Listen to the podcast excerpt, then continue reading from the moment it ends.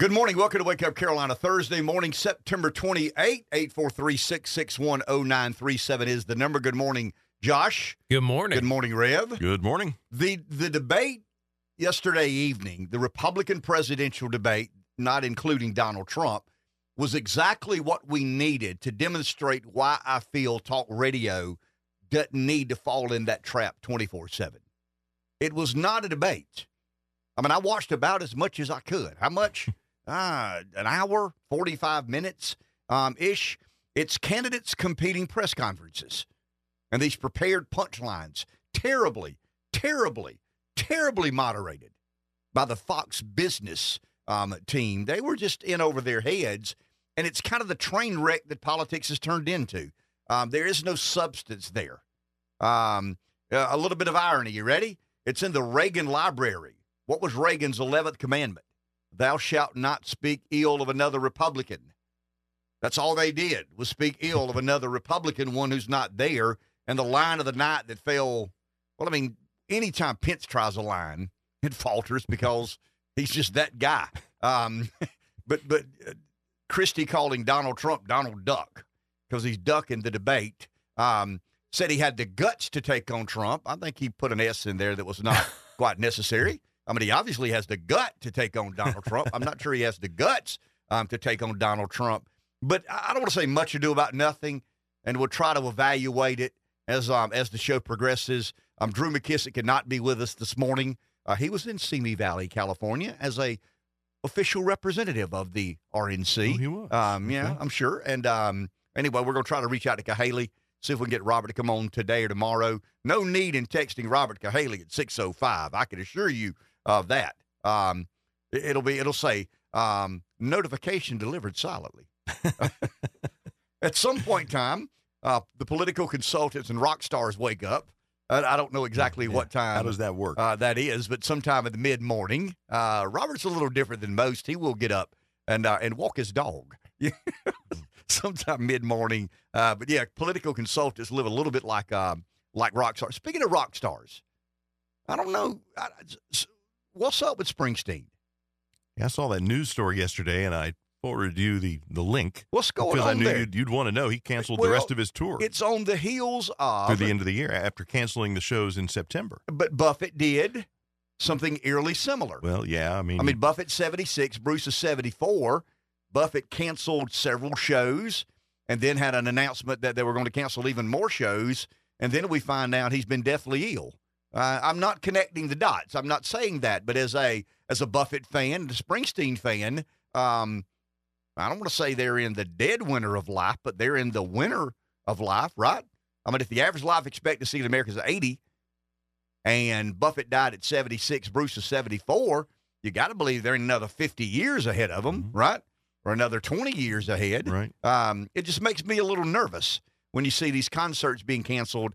And it seemed that it was a one here to one there. Br- Bruce had to go to the hospital to get IVs or fluids or, or whatever. I mean, you know, but all of a sudden now there's been a series of concerts canceled, and he's announced formally that they're not going to tour anymore this year.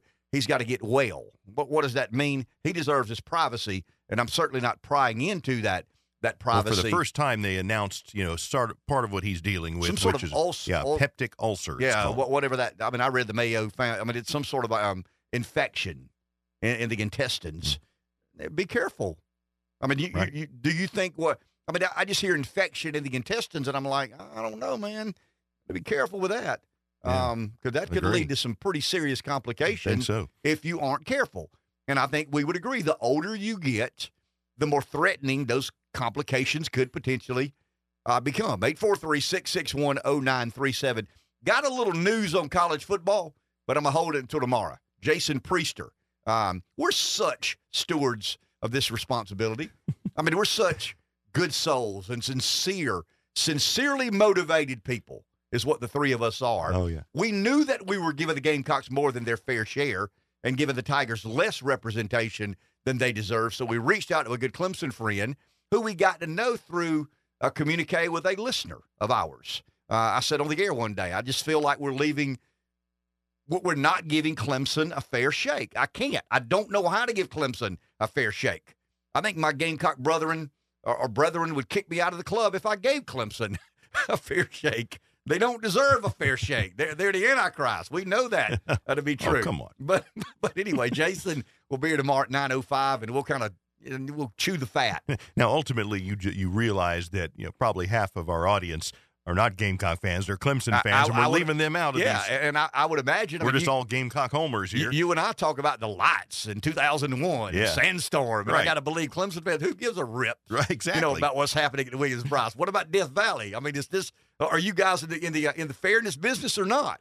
And um, so we reached out to Jason. He agreed to come on Friday mornings, and um, he'll be here tomorrow. I'm hearing some scuttlebutt about conference alignment and affiliation, and um, I think it's going to happen sooner than later. Now, what happens, I don't know, but something is about to happen with Clemson and their conference affiliation. I think I know.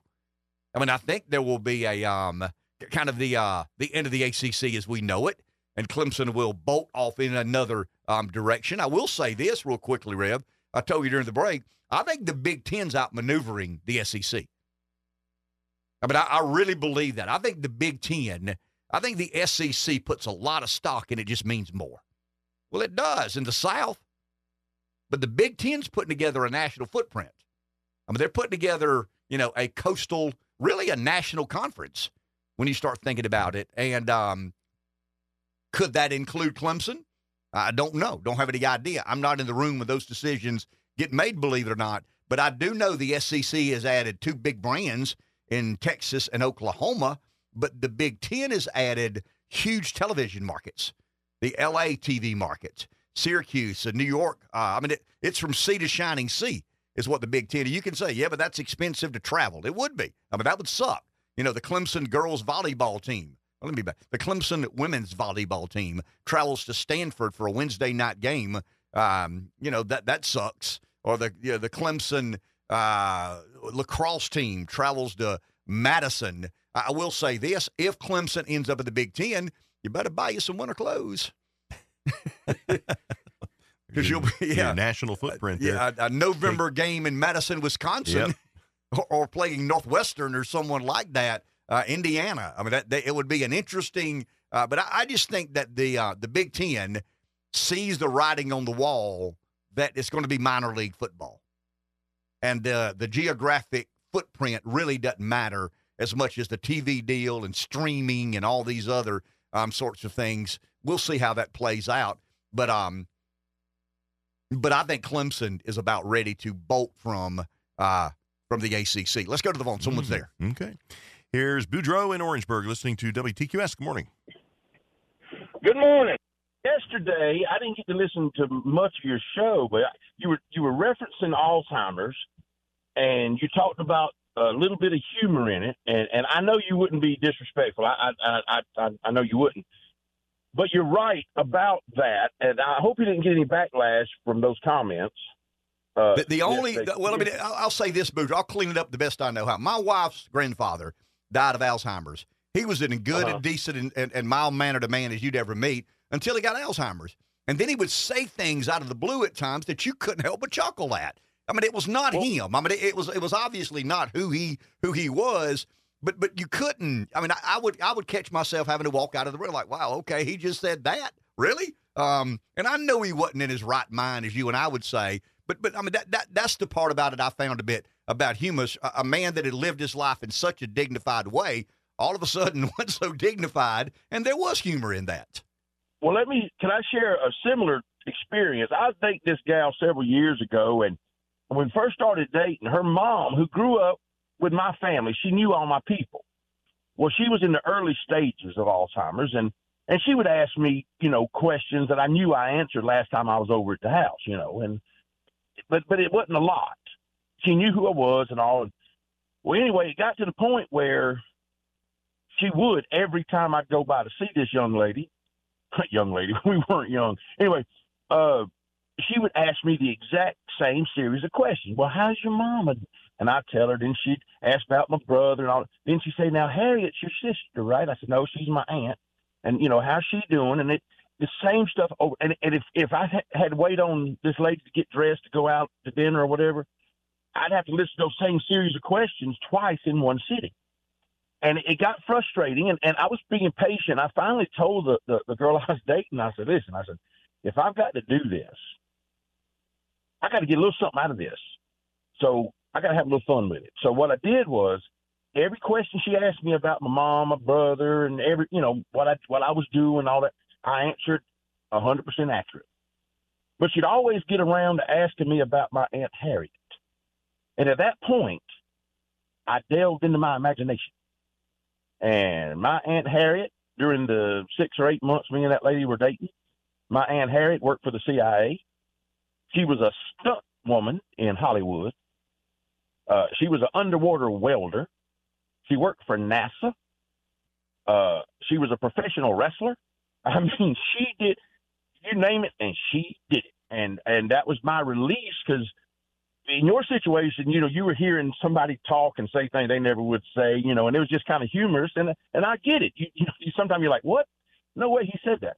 And with me, it was kind of like, you know, I'm answering the same questions over and over. I'm gonna have fun with one of them, and and I did. And and and may she rest in peace. The lady did eventually pass away, and she never caught on. She was always amazed. At, well, my word, I'd have never thought Harriet would have would have grown up and done that, and then the next time she did something different. And I and I hope I ain't. I, I hope I don't lose a, a jewel in my crown when I get to heaven over that. But it, I just felt like I had to have some get something out of this. So I just had a little fun with with with Harriet's multiple careers all over the the the world and into space. So anyway, so I had that. I thought I was gonna call yesterday, but I got tired of the work, couldn't do it when, sure. when you said that. And I, I, I, hope you don't judge me harshly for doing that. Not, not, not at all. I certainly understand. Thank you, Boudreaux. Appreciate it. A little humor. Find a little humor to keep you sane at times. I mean, I think humor is obviously a big part of staying sane. Um, those who don't laugh at anything normally don't find a lot of joy in life. Um, those who laugh at everything um, probably aren't as serious as they should be in life. But humor's got to be a part of keeping your uh, keeping your sanity. Speaking of yesterday's um, show, uh, and, and I mean this sincerely, I was as proud of what we did yesterday as I have been since we've been on the air. I know that there was an issue with Trump and and you know can he do business in New York or not? I know that there was a report that money had been wired directly to a home, you know, that uh, Joe Biden considered his primary. I mean, I understand that, but but I gotta believe that if you have somewhat of an appetite for politics, you know that. I mean, it, you got Twitter, you got Facebook, we got social, all these uh, Instagram, TikTok, you got Fox News. I mean, there there are a multitude of ways to find websites everywhere. Uh, I mean, there, there's a multitude of ways to find out, you know, some of the leading stories, and that is two leading stories. Can Trump do business in New York or not? There'll be an appeal. Some appellate judge will decide. I mean, I, for the life of me, I don't think he's got. We kind of yawned past that story. Um, we know Joe Biden's a liar. Is he a crook? I mean, I think with the process of finding um, that out, but the the show yesterday took a uh, an, an, intellectual seriousness that I think talk radio leaves on the table, and and I am extremely thankful to our callers um, who called in with you know um, just just uh, opinions and hey, here's the way I see I see this thing. Now I want to I want to clearly state that I'm no expert.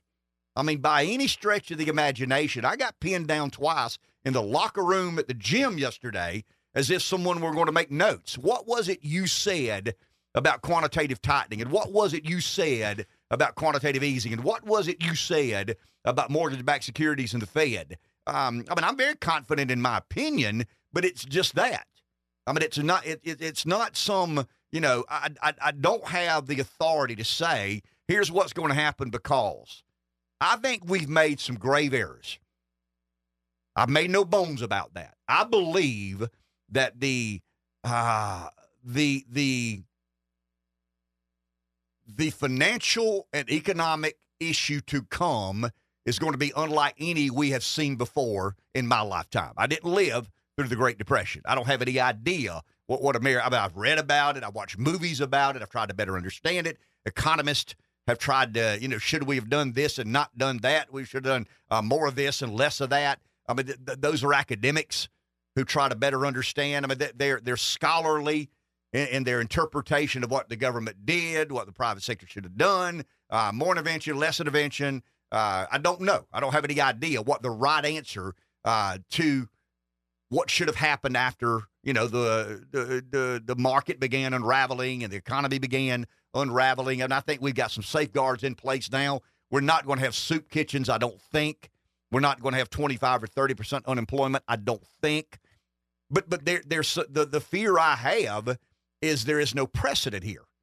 I mean, there's no way for an academic to say, well, compared to because there's no comparison Yeah, here. the last time we pumped six trillion dollars into the economy, here's what happened. Yeah, but th- th- there's none of that. I mean, you know, in, in in in two years' time, you know, and and I, I I'm concerned. I mean, I'm deeply bothered by. And I'll give an example. Well, let's let's do this. Let's take a break. I want to come back. I don't want to make this show yesterday's show, but I think yesterday's show was one of our best efforts. And and not only because we took on a serious subject and topic, but but our callers rose to the occasion. I know you're out there. I mean, I know what talk listeners get labeled as. And I know that's just not the truth. I believe with every fiber of my being that the majority of people who wake up in the morning and turn on a talk radio show have a higher average IQ than those who turn on everything else. I believe that with every fiber of my body, and you proved it yesterday. 843 661 0937. Back in a few. 843 661 0937 is our number. You know, not to do a rehash of yesterday's show and do But yesterday's could, show over again today. We could we could keep going on that conversation. But but you mentioned a couple of people stopped you at the gym yesterday. So if you could kind of give us a cliff note, uh, just kind of recap the takeaways from yesterday's show. Well, I mean, that, that's hard to do because it's got so many tentacles and it goes so many different places and and it freaks you out It- every time you open a door. There's another freak out waiting uh, behind That's what I was going to say. Freaks me out. Well, I mean, but but you said no. The bumper sticker is this: we live in an economy that is Fed oriented, and the Fed doesn't play by the same rules that everybody else has to play by. That's my.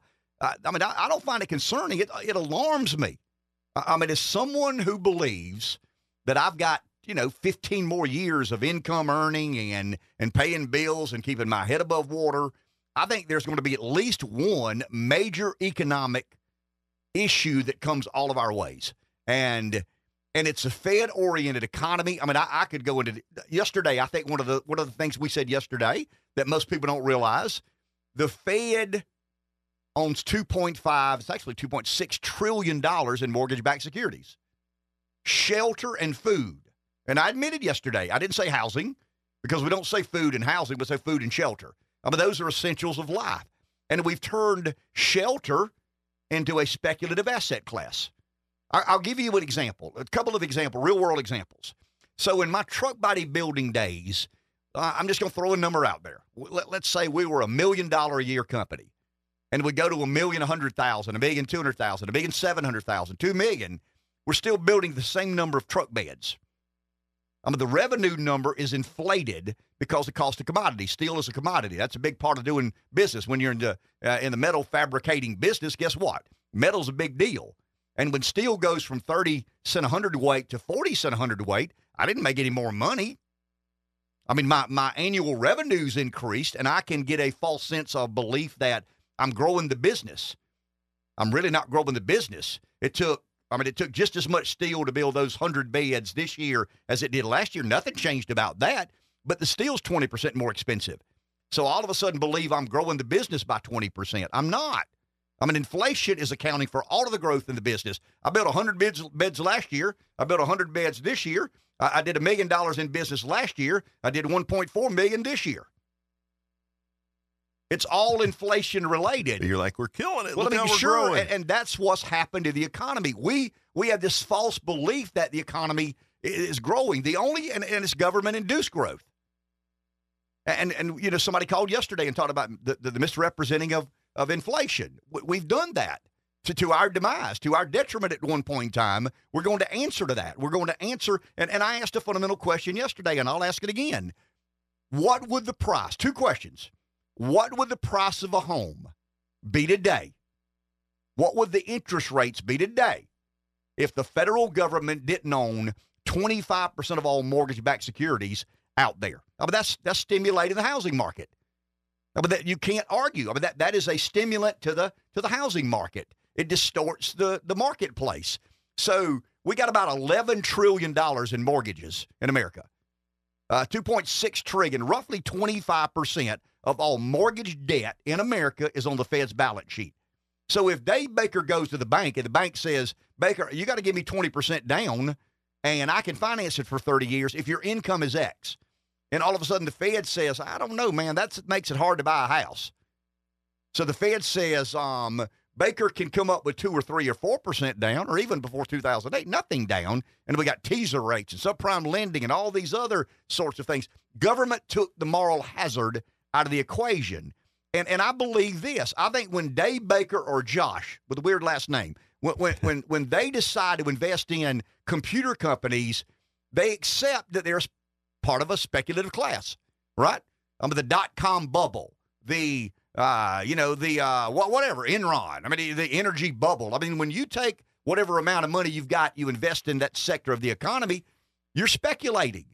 But but food and and, and shelter are, are not to be treated as speculative classes, and we've allowed that to happen. And now housing is not something you live in but but rather an investment you make, something you believe is going to be worth, you know, uh, twenty percent more tomorrow than it is today, and it becomes irrational. I mean, I've told you about the stories in uh, along the South Carolina coast. How many homes are being built today by hedge funds?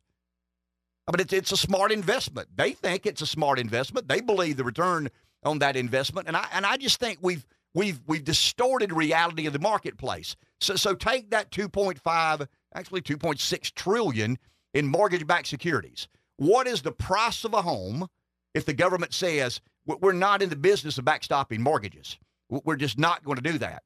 And and the bank said today, Baker, hey man, uh, you got four percent to put down, but the government says they're not in the business anymore, so you got to go get sixteen percent more. What happens to the price of homes? I mean, there's going to be a major, major correction. Okay, put that on steroids.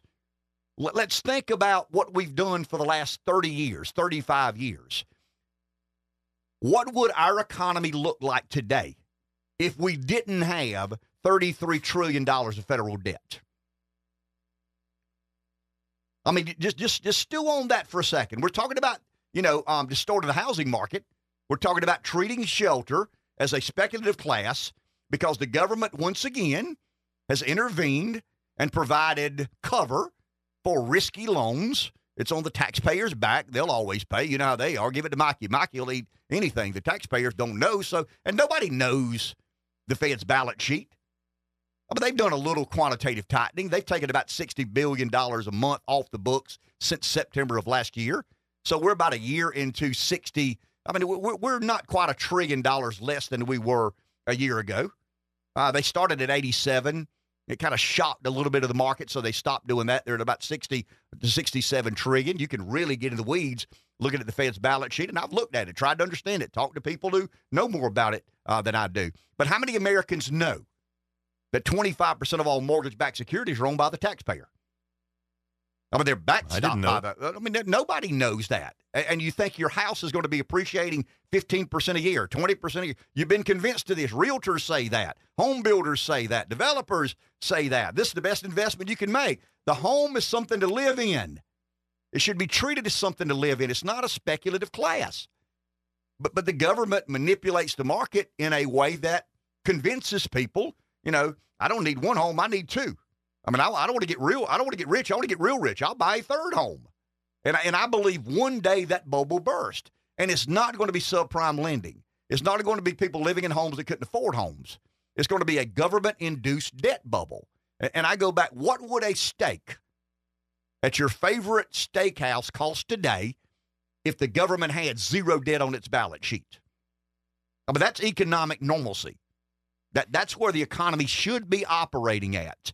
Um, how could you live, Dave Baker, if I mean, let's just hypothetically say you and your wife make a hundred grand a year, and somebody gives you an American Express black card and says, "Have at it, Rev." I mean, how would you live?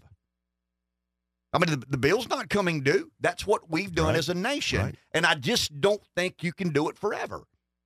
I think there's going to be a day of reckoning. When is that? I don't know. Charlie Munger and Warren Buffett don't know. I mean, they believe there's a day of reckoning. They don't know what that number is. I don't have any idea what that number is. But you either believe there's a day of reckoning or you're a modern monetary theorist. I mean, there to me, there's no gray there. You either believe that one day we're going to answer to that financial irresponsibility, or modern monetary theory is real. And it doesn't matter how much money we print. Well, if it doesn't matter how much money we print, why wouldn't the government just print money and give to people in the name of increasing demand and making the economy stronger and better? I mean, why couldn't we grow the economy at six percent? I mean, if they if they print you an extra ten grand every year, print Josh an extra ten grand every year, just put it in the mail and say, "Have at it." Doesn't matter. I mean, it, it's our debt. Doesn't matter how much we owe. Yeah, it'll stimulate things. Sure. sure. I mean, that's right. I mean, we, we would all be Money walking. We would all be walking stimulus packages.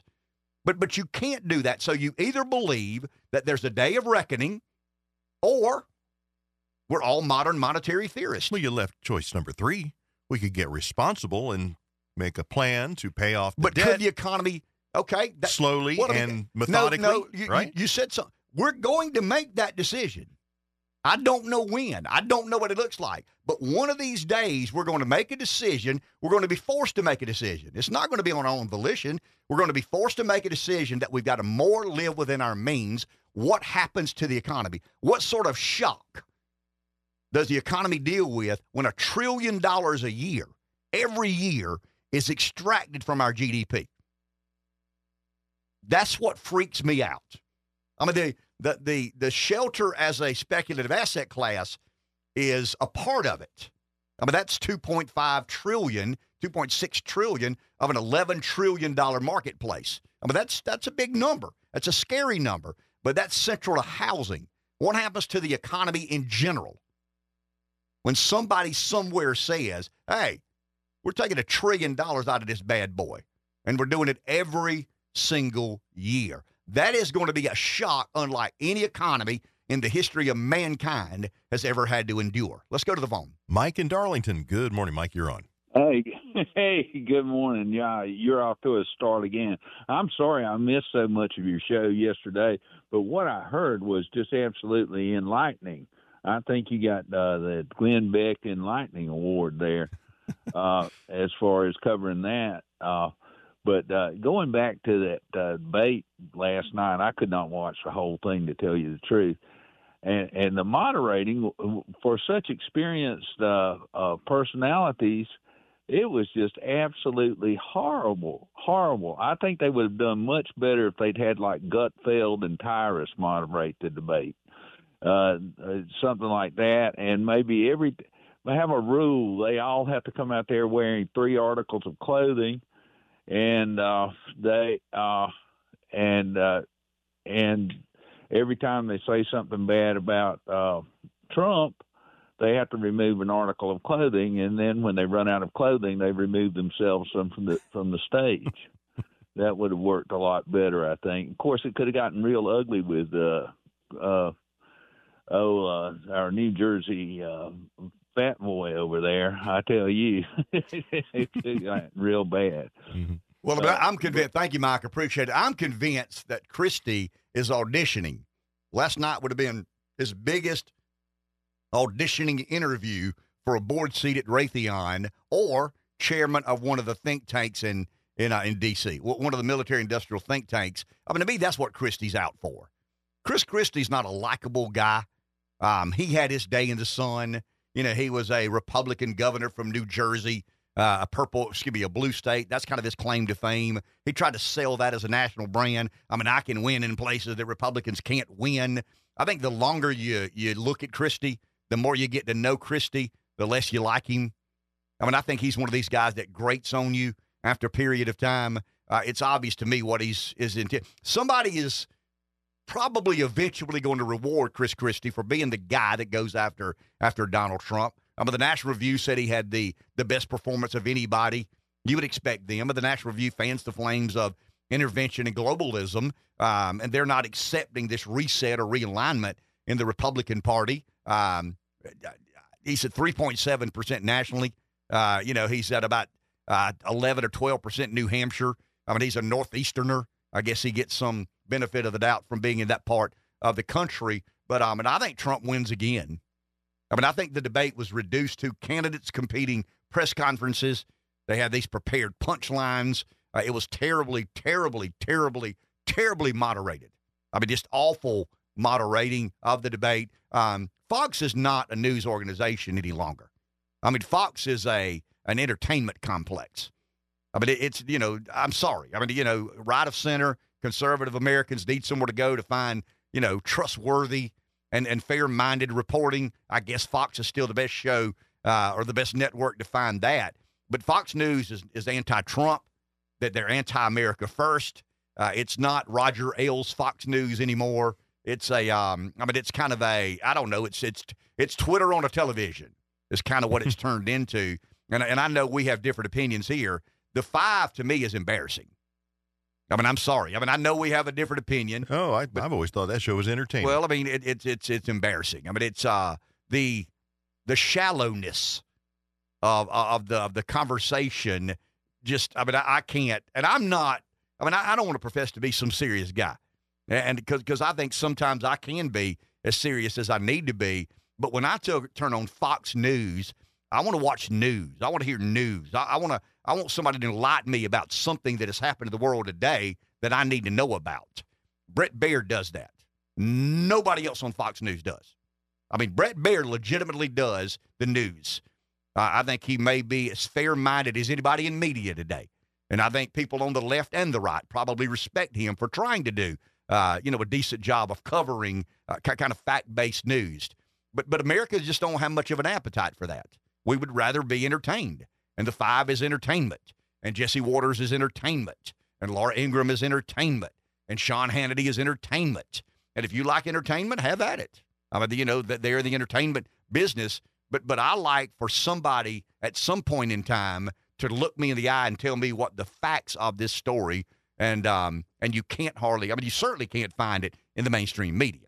I mean I've argued for 10 years that the mainstream media has turned into a propaganda arm for the American political left. Um, but there is some news there. They present and propose things as if they're news. I mean, they're dishonest and they're one-sided and they're they're liberal in nature. But but it's uh, Fox is just uniquely different, and they're hemorrhaging viewers. Um, you know, the they they have this this misalignment. The majority of their audience are Republican voters the majority of Republican voters want Donald Trump to be the nominee. And I, and I guess Paul Ryan has undue influence in the boardroom. And, and I think Tucker said it, what, a month ago, that this is not Roger Ailes Fox News. I mean, this is a Fox News organization run by, you know, offended females. I mean, those are his words, not mine. And, you know, it's just, it's a different animal now. Um, and I'm not, I'm not, you know, I mean, I, to be honest with you, being entertained is probably a more lucrative model. but, but, but call yourself Fox Entertainment. Stop calling yourself Fox News. Run the run the banner Fox News when Bret Baier's on the air. Take it off when he's not. There you go. You're, you're, when Baier's show is on, they're legitimately doing news. When Baier's not on, they ain't. 843 661. Fox and Friends is not news? okay. It's cute. And and Rupert Murdoch just stepped down. Yeah. So I wonder where it goes from here a little further to the entertainment side. Take a break. Back in a few. You know, I think it was Buck Sexton who tweeted um, last night one of the most appropriate questions to ask the candidates on the stage is why is everybody 40 points behind Donald Trump? I mean, I, I just think that speaks to the general nature of the election. Why is everybody on this stage? I mean, some of you folks are accomplished, some not so much, but some of you folks are in your own different walks of life um, highly considered and accomplished. Why is everybody 40 points behind um, Donald Trump? Why have you not been able to to make a move? And and I and I just I, I just go back to this. I, I, don't know what it is. I mean, I, I don't think Trump is a political savant by any stretch of the imagination. But for some reason, he understands this moment. He relates to this moment in, in politics. When I read, um, and I tweeted, excuse me, I read Twitter last night as the debate in real time. The debate's on. I'm, I'm watching Twitter. Uh, some of these folks I follow. I mean, you, you know who, I mean, some are getting paid by DeSantis, some are getting paid by Christie, some are getting paid by Haley, some are getting paid by, by Scott. And it's so, it's so preconceived, it's so rehearsed, it's so uninspiring, it's so old fashioned politics. And I think Trump accepts and understands, and maybe he's the guy that did this to the uh, to the system. But I think when you, I mean the the rehearsed punchlines. I mean, it's almost like DeSantis stood in front of a mirror for 30 minutes and Nikki stood in front of a mirror and Tim stood in front of a mirror. Okay, when I get the opportunity to say this, I got him. I got him. And the days gone by, that would have been, I guess, that, that would have been the way you win campaigns. And something fundamentalist happened in this realignment. People, for whatever reason, sense authenticity and they reward authenticity. They will give you the benefit of the doubt if they're not sure you know what you're talking about, if they perceive you to be saying what you truly believe. I'm not saying that's a good thing or bad thing, but but I, I just think the electorate today, and I think Trump's the only guy that gets this. I mean, I think he's the only candidate that I've heard. I mean, Ramaswamy's like a um ah what what is he's like some AI creature. And, He's almost too good. Well, I mean, it, it, it is. It's almost like is he real or is that artificially, intel, you know, artificially uh, intelligence induced? Um, the I mean, to, to, me, Ramaswamy last night missed an opportunity. I mean, when Nikki said, "Every time I hear you talk, I feel dumber," Ramaswamy could have said, "You don't want to take an IQ test." I mean, you know that because yeah. I think most people believe in in matters of raw intellect, Ramaswamy's smarter than Nikki Haley. Probably not as politically savvy, not, not as accomplished politically. I mean, Ramaswamy's never been elected office. That's probably to his advantage in today's um, climate. But but I, I just it, it, seems to me that the majority of candidates, um, you know, Donald Duck, and he waits on the applause. I mean, this uh, historic. I can't believe he said that. Well, I mean, I, well, I mean, but but look where he comes from. He's a politician of days gone by. And politicians of days gone by would have got a kind of a rousing, wow, did you hear that? He got him, didn't he? And now I think the public looks like more silliness. Mm-hmm. I mean, more of the preconceived, pre rehearsed, you know, um, punchline that falls flat. Um, and, and, and let's be honest, guys, Christie's physique does not help him much, right? I mean, it really and truly doesn't. And I'm convinced Christie's reward is not winning the presidential campaign. Christie's reward is being the guy that will aggressively go after Trump and one day be a board member at Raytheon or the chairman of a or the president, chief executive officer of some think tank in Washington, some pro-military industrial complex think tank in Washington. In, in other words, somebody went to Christie last year and said, "Hey, you probably don't have much of a chance to win, but if you'll go after him every chance you get, we'll figure out a way to get you on a board somewhere. We'll figure out a way to get you in charge of a think tank somewhere." But it's just odd to me that that so many candidates still believe the old way is the best way to get elected, and and the old way is falling on deaf ears. Nobody's interested in those punchlines. Nobody's interested. I mean, I, I wrote down this morning. To me, it was not a debate. It was candidates competing press conferences with prepared punchlines, terribly moderated. I mean, that's my takeaway. And I watched about all I could. I mean, I watched a little better than an hour, and then I just, I mean, there's nothing there for me to to report on. I mean, it's just crosstalk. It's the the once again the prepared punchline. It's um it's it's kind of um DeSantis trying to have his own press conference simultaneously with Nikki trying to have her own press conference, and I get that you're cutting through the clutter. But the only interesting question that could have been answered last night was every candidate gets two minutes to explain why you believe you're 40 some odd points behind Donald Trump. I mean, that, that's an interesting question. And they would have had to think about it a little bit. And you can't turn that in. Uh, you know, government's too big, it spends too much money. And they can't deny it. Either. Sure, but there's no denying that. I mean, hold a sheet of paper in your hand. I mean, a good moderator, hey, I've got the latest, you know, RCP average. Donald Trump is 40 points ahead, 43 points ahead of his nearest rival. Can somebody on this stage tell me why? 843 661 0937. Let's go to the phone. Here's Breeze. Good morning. You know, I, I just can't believe I used to fall for all this crap. But, you know, I'm sitting there looking at the Republicans and the Democrats. But, you know, kid, you know Nikki Haley and Tim Scott. They could just easily bid you. None of those people up there on that stage, at least, I, I don't think any of them are any smarter than I am, could do any better than you could do, Dave could do, Josh could do, As half your listeners could do. There's nothing special about these people. The only person that may be a little bit intimidating, and then you got to wonder if he's got any common sense, would be uh, Vivek Ramaswamy. But at the end of the day, they come across to me as a bunch of damn buffoons, just like I said. And Trump's Trump's a nut, no doubt about it. But he'll at least put action to words. But here's about here's another thing that's getting me right now. We got the government shutdown coming down, and everybody acts like that's a bad thing. So here's my question to you: um, Do you think that the Republicans are ever planning? You know, they they write up this thing to where they say, "Well, we'll sign on a budget, or we'll sign on whatever the, the, the debt. We'll sign if we cut some spending, not to be cut the rate of spending. Let's be clear, they're not cutting spending, the rate of spending. And if we do some border border security and stuff like that. And I know and you know that they don't have the guts to stand to stand by their guns. They're gonna fold and everything. And that and the fact that they fold makes them look worse than if they held in there. Because the, the sheer fact that they fold folded says they never had any conviction about it anyway. And I would love to hear what Russell Fry, whatever his name is, says about that and everything. And I would like to hear again somebody. I think Ken, here you got a guy that built Ben's and Paprika, has actually given his opinion on what we need to do to put the country back on track. And don't mean to disrespect Ken, but you didn't go to Harvard or any of those other places, and you figured it out.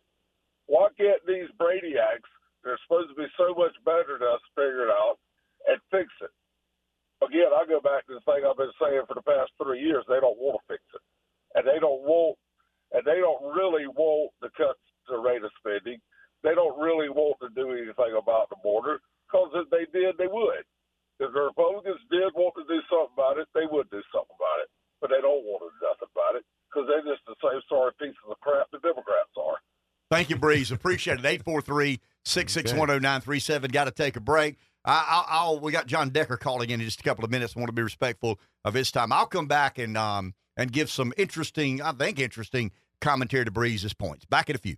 843 661 0937. Thursday morning, Gray Television, senior national editor, White House correspondent John Decker is with us. John, good morning. How are you, sir?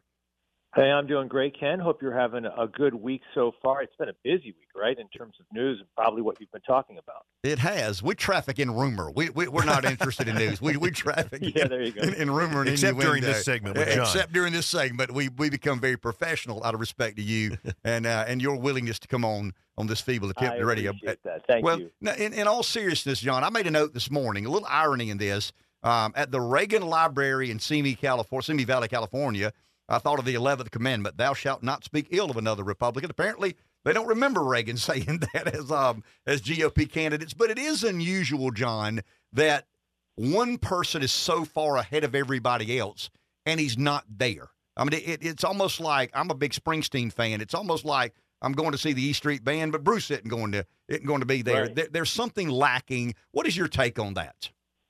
Well, that's right. You know, I think that's the reason why viewership uh, is down as it relates to these Republican presidential debates because the front runner isn't there. Uh, the person who's leading by uh, 40 plus points in most national polls uh, has decided to skip these debates. And, you know, it's a competition, so to speak, for second place at this point. And no one, as far as I can tell, is really, you know, making a move to make it a one-on-one race against Donald Trump. Uh, and I don't think anything changed as a result of last night's debate either. No, and and and Jon, in fairness, I mean to me it turned into a uh, kind of a candidates competing press conferences and and prepared punchlines. And I said this morning, and I think you'll agree that the the Republican electorate, for whatever reason, are a little bit different today than they've historically been. There was a day that the uh, the prepared punchline scored you some points, but but they just seem to yearn for authenticity. And, and whether you like right. Trump or not, they perceive him to be somewhat authentic. Is that a fair analysis? Well, it's a fair analysis, absolutely. Remember back in 2016 when Donald Trump did take part in those Republican debates when there were, you know, a multitude of candidates competing for the Republican nomination. I don't think he prepared once for those debates, and I think he won every one of those debates. Uh, he dominated the field. He dominated that debate stage, and that's lacking uh, this time around. I would love to see that, uh, but he's made it pretty clear that the only debate that he's going to take part in is a presidential debate, one on one, him against the likely Democratic nominee, and that's Joe Biden. Speaking of Joe Biden, there is an official hearing this morning of the impeachment inquiry. There will be three witnesses, if I'm not, if I'm not mistaken, that will be um, called to testify. What, what do we know about this um, impeachment inquiry? Is this is this the official beginning of trying to get to the bottom of what Joe Biden didn't know or didn't know in relation to his son's foreign business dealings? That's right. You know, there are three witnesses today. One witness uh, is a forensics expert, a forensics accountant. Another uh, expert on the panel is someone who served as uh, the head lawyer at the Department of Justice on tax issues. And the third person, if you watch Fox News, you know Jonathan Turley, uh, and I know Jonathan Turley very well. He's a good friend of mine. He's the third witness uh, who will be on this panel. And I think that to a certain extent, expectations are built up a little too high for this first hearing. Is there going to be some sort of smoking gun at this first hearing? Even James Comer, the chair of the House Oversight Committee, has acknowledged it's going to be a lot of rehash. Uh, but, you know, you're going to get a lot of eyeballs on this particular hearing because of the fact that it is the very first hearing of this impeachment inquiry. And we'll see where things go. It's a fishing expedition, but all investigations start out that way. And we'll see if Republicans can ultimately connect the dots. We do know that James Comer will soon subpoena business records, bank records, tax records of Hunter Biden, and we may even see a subpoena for Hunter Biden himself to appear before uh, a hearing of this House impeachment hearing. John, the other big story out of Washington is the likelihood or not of a government shutdown. Uh, some of the hardliners in the Freedom Caucus, some of the Republicans say if there's any funding, additional funding for Ukraine, it's a no vote, it's a no go. Has anything changed about that? No, we're we're we're two days away, uh, and I think we're headed towards a government shutdown. As you know, the Senate passed a a bipartisan bill, uh, overwhelmingly, uh, that would keep the government funded for uh, two months. And, uh, you know, when I say strong bipartisan vote, we're talking about 80 senators voting for that. Republicans, Democrats went over to the House, and that bill was essentially dead on arrival because conservatives within Kevin McCarthy's conference said to him, You put that bill on the floor for an up or down vote. Uh, we're going to withdraw our support for you as the House Speaker. So that's why I say that bill uh, is not going anywhere. So we are indeed headed towards a government shutdown, midnight uh, on Saturday deadline. Uh, and, you know, things change. I mean, I think that initially uh, you, you may see Republicans get blamed for the government shutdown, but things change. You know, uh, Joe Biden needs to get involved in this process as well. It can't just be, you know, leaving everything up to the other end of Pennsylvania Avenue to resolve this. John, I don't believe that Donald Trump is 10 points ahead by any stretch. The ABC News Washington Post poll had Trump up 10. I mean, that's an outlier as far as right. I'm concerned. You're sure. inside the belly of the beast. You're inside the beltway. You hear some of the scuttlebutt that we don't hear. But but I am sure. reading more frequently Democrat leaders questioning whether he's the best choice to run in 24 or not. Is that fair to say? Uh, I haven't heard it. Uh, you know, they've circled the wagon around Joe Biden, uh, and you know, he's their guy. You know, he's the person who's going to be the nominee unless Joe Biden uh, decides he's not going to be the nominee. And, you know, given the fact that he uh, was on the road this week, did a lot of fundraisers while he was out west, uh, out in uh, California, also fundraisers in Arizona. Uh, I, I think that what he's focused on is indeed winning uh, his reelection race. Uh, he's not going to drop out. To me, as things stand today, uh, here we are approaching October. It's going to be a rematch of what we saw in 2020, Trump versus Biden. Things can change. Uh, you know, we don't know, uh, you know, health of individuals. We don't know legal issues of individuals. But as things stand today, it's Trump versus Biden once again. Well explained. John, thank you for your time, sir. Have a great day and great weekend. You too, Ken. Thanks for having me on today. Really appreciate it. Thank Bye. you. John Decker, Gray Television Senior National Editor, White House Correspondent, giving us the skinny from inside uh, the Beltway. A very coy answer there by John. Uh, you never know what candidates may have legal issues yeah. or health issues. Well, I mean, we've got we've got you know one with legal issues. We know Trump has legal issues. Right. I mean, there will be trials to get to the bottom of what he did or didn't do, knew, didn't know, um, and there will be whatever consequences that come along with our uh, judicial system. And then you've got Biden. You've got an impeachment inquiry that begins um, today. You've got three witnesses that'll take the stand. Um, they'll begin building a case about whether or not to impeach. Um, I've always been, I think, man enough to admit when I was wrong, and and I think I'm disagreeing with myself.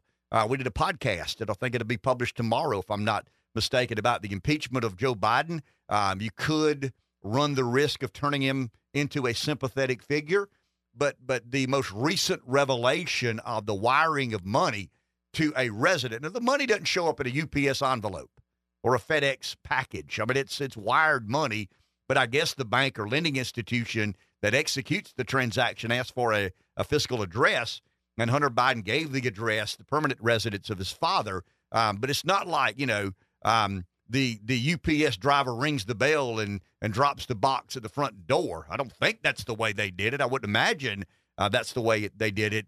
But it does. I mean, it proves Biden's a liar. Now, is he a crook? I don't know. Don't have any idea. I think he is. I mean, I've been consistent in believing. Uh, nobody's been able to explain how Joe Biden got wealthy.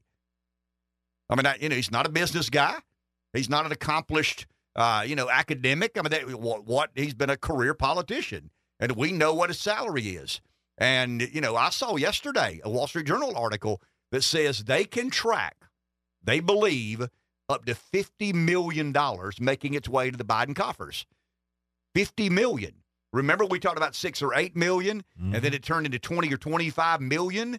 And now they're arguing fifty million dollars from where for from what? some from you know some of these yeah. Chinese, Ukrainian, uh, Romanian, some of these foreign agents, and um, and what are they paying for? What do they get in return? Where did the money go?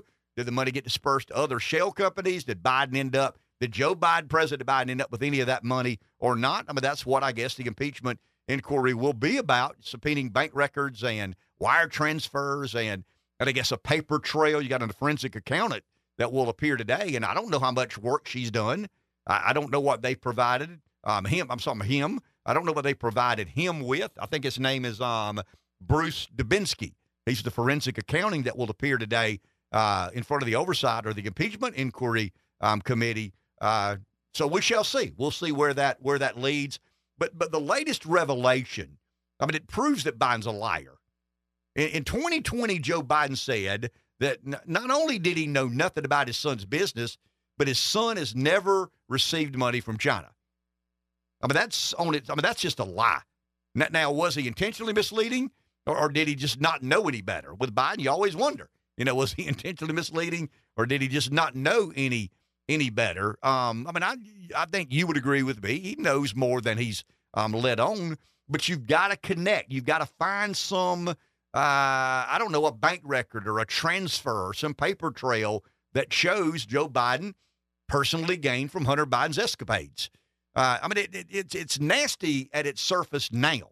I mean, it's nasty to know that that a uh, you know the the kid of a president's running around uh, with the illusion of influence. Let's take Biden at his word and say this: the illusion of influence. I mean, that cheapens the body politic.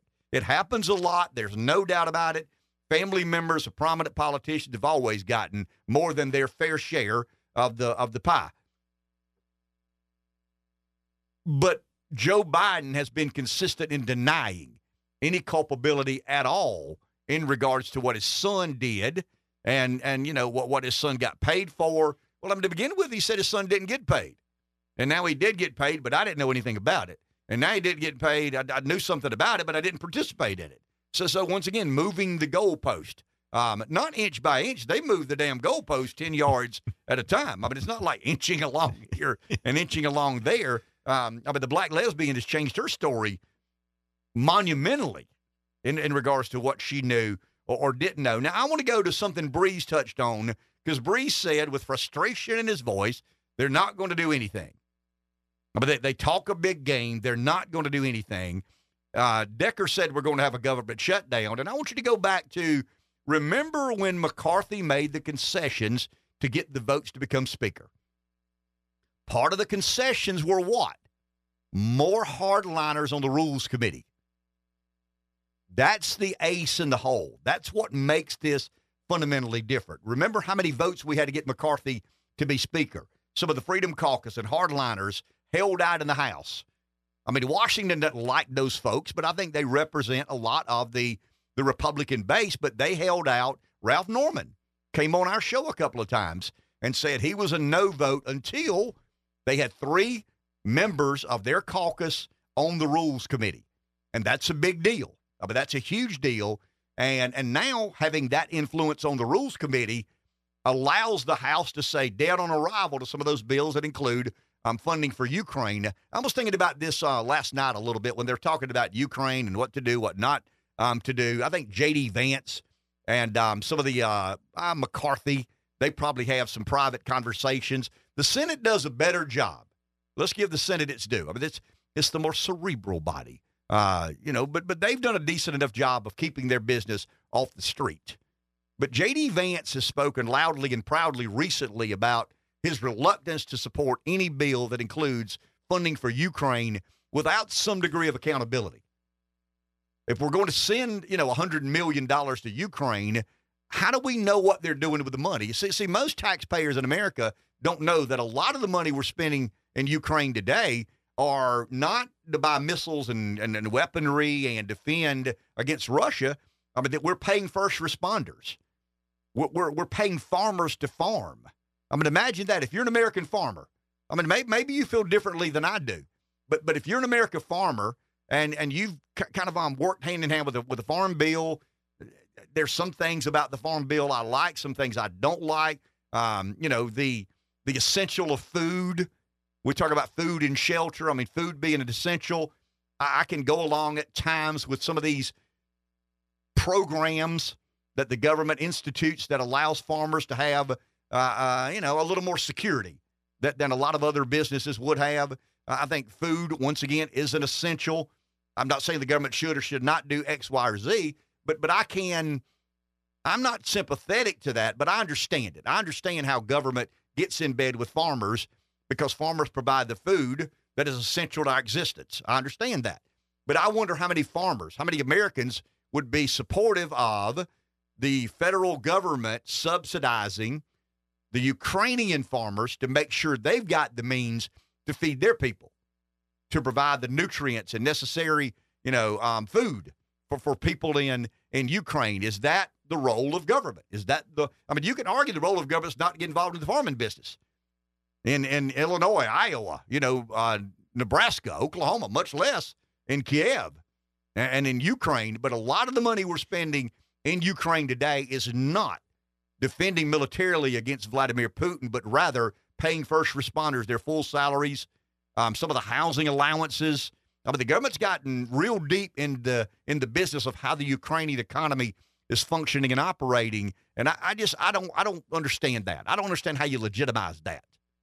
I mean, if we're going to defend Ukraine because we want to weaken Russia, then tell the American people we want to defend Ukraine because we believe it's in our long term geopolitical interest to weaken Russia. I mean, the American people can decide whether I'm for or against that. But, but arguing that we're doing this because we don't want Putin putting the band back together, and, and the band being the former Soviet Union, and that being, you know, leading to an eventual another episode of the Cold War and military advancements and nuclear armaments and all these others that go along. But that's not what a lot of the money is doing. A lot of the money is going to fund some of the civic infrastructure of Ukraine. And I just don't know that the American taxpayer needs to be footing the bill for how Ukraine pays its first responders and helps its farmers grow crops. That's just Mhm. not in the best interest. Is that the safety and security? And if that was widely known, there might be some more questions Well, I mean, it, it's not. It, it's obviously not widely known because the majority of media are, you know, globalist and interventionist, and I, I don't want to say neocons. I think that's been a, a word reserved for the con, the conservative American imperialist. But but you know the um the mindset of the media has been, you know, Washington establishment oriented, and the orientation of the establishment is, you know, we're we're we're, we're the empire, and we've got to decide how other people conduct their business. Take a break. Back in a few. 843 661 0937 is our number. I got my fix yesterday talking about a Fed oriented economy. That's when I really, I mean, my juices get flowing. now we're back to the grind of talking politics, debates, uh, impeachment inquiries, Republican nominees, um, Democrat nominees. I made notes this morning Uh, I watched about, and I, am just in, in, full confidence. Um, the, the, candidates competing press conferences don't interest me. I mean, they just don't. I, I just don't find it interesting. I don't find it stimulating. I don't find it revealing. I don't find it good for the process of deciding who needs to be president. Prepared punchlines. I, I, accept that as part of the game, um, but you need to be good at it. You need to be good at it. And and when a guy, when a when a 400 pound man says Donald Duck, it just doesn't it doesn't come off. And, and when a fuddy duddy says, you know, the punchline, and I'm talking about um, Mike Pence, it just doesn't come off. There's got to be some personality and flair and flavor. Um, combine the candidates' competing press conferences, the prepared punchlines, with a terrible job of moderating, and you just had um, not such a good night for um, candidates trying to catch Donald Trump, who is 40 some odd points ahead. And you would expect me to use a Springsteen analogy. I use it every chance I get. It's like the East Street Band showed up and where's Bruce? right. and you mentioned that if you had been moderating or helping decide the questions, you would have asked the question, why do you think, to, to, to, to I guess, the, the all the candidates that were on stage, why do you think that Donald Trump is 40 po- points above all of you? Um, why do you think Donald Trump is 40 points above all of them? Well, I mean, to me, that would have been an interesting question. You know, of all the candidates on the stage, nobody's within 40 points of the guy who's not here. Why? Help me understand. I mean, help America understand why is the guy that that people find so revolting and and and the majority of Americans don't have a favorable opinion of Trump. Why is he 40 points ahead uh, with, with, half the American people? And I'm talking about half voting Democrat primaries, half, and that's not half. I mean, it's probably 30, 30, and 40. Uh, the 40% of people who call themselves independents you just kind of like calling yourself an independent. I mean, you have a political bias and a political um, leaning about you, but no, I mean, I think the answer is is in the, the the way the candidates behaved at the debate. These candidates are not sure of themselves. They're not sure of, of the tactic or strategy. And uh, Robert Cahaly has said this on our airways time and time again. And Robert will be with us at 9.30 this morning. Josh did a good job of running um, rock star consultant slash pollster slash strategist Robert Cahaly of Trafalgar, and he's agreed to come on at about 9.30, so hang in there with us. Got to put up with me for another hour and 20 minutes, and then we'll get a real expert to talk about the debate and what, where do we go from here. But no, I, I just believe that the American, Bree said it. I'm embarrassed that I believed them for as long as I did. I'm embarrassed I laughed at the punchlines and, and, and I and I bought into this this pre, preconceived press conference for as long as I did, and I'm not doing it anymore. I think the the Republican primary voter, in some weird way, Josh, I'm going to get, get your, take on this because you're a younger buck. I think that you don't have the history of doing what you're told for as long as we have, but I think there's a defiance in the Republican voters' psyche today. And if you come off as consultant driven, poll driven, rehearsed, they're going to punish you. I mean, I, once again, I, I think I think what um John Decker said a few minutes ago. Trump shows up at debate, and you wonder whether he read the book or not. I mean, you wonder whether he studied for the test or not. Right. But damn, he wins the debate, and I think he wins the debate because the electorate today we're tired of being lied to, and they're defying that. that. There's a defiance now. I'm voting for the. I don't believe this guy really knows what he's talking about, but he doesn't sound like everybody else. And he did run a multi billion dollar business, so he can't be stupid. I mean, he's got to know how the world works. Now, if Trump behaved as Trump behaves and didn't have the legitimacy of being a business guy, I, I, I do. I mean, I, I, don't know how many people would go there. This guy does things, he does everything differently than people have historically done things, and he's got no history of being successful at anything. I think the brand Trump, I think the marketing Trump has done to make his brand so noted and noteworthy paid great dividends on the campaign trail because the next thing you know, you're talking about successes and failures. He succeeded here, he failed there. Another success here, another failure there. And I think normal people understand that business is risky. And, and it's not always a slam dunk. It's not always a layup. At times you make it, at times you don't. You try to knock the dust off and, and go to the next foray. But, but, but Trump did not ever, ever, ever let consultants tell him what to do. He never, ever, ever let think tanks. I mean, he did let. I mean, the, the one thing you can connect Trump with, and what I'll call traditional politics, is the the um the the group was the Federalist, uh, the group that furnished him with a list of judges to put on the bench if a Supreme Court nominee uh, became the Federal Society. That's who it is. They they got kind of a uh, you know a pre-approved um, list of judges. But but Josh, am I onto something there? I mean, you, you don't have a long history of voting in Republican primaries. Right. But, but Republican primaries were hardly ever defiant. They always kind of sort of did what they were told. Well, and I was going to say, I feel bad for you guys. You guys are in your 50s. And if that kind of stuff, the stuff we saw last night, is what you've been dealing with for all that time, man, I feel bad for y'all. well, I mean, and you should. Yeah. And, and we should be ashamed of ourselves yeah, that we drank the Kool Aid for as long. When Mike Pence said, Well, I'll tell you, the bigot line, he shouldn't be on a bigot line. He should be on an unemployment line. Oh yeah, And you're waiting on the drum Uh-huh. roll. You know, it, it's like, really? I mean, is this where, but, but, and but that work broker. Yeah. I'm like, dude, please. But, but Donald Duck. Right. Eh, But, but I'm telling you, But we only, but somebody's see, we're only aware of this because there's a contrast now. bingo. exactly. Bingo. Bingo. There's an alternative. There's somebody who doesn't do it that way now. And, and but but imagine having to recreate yourself.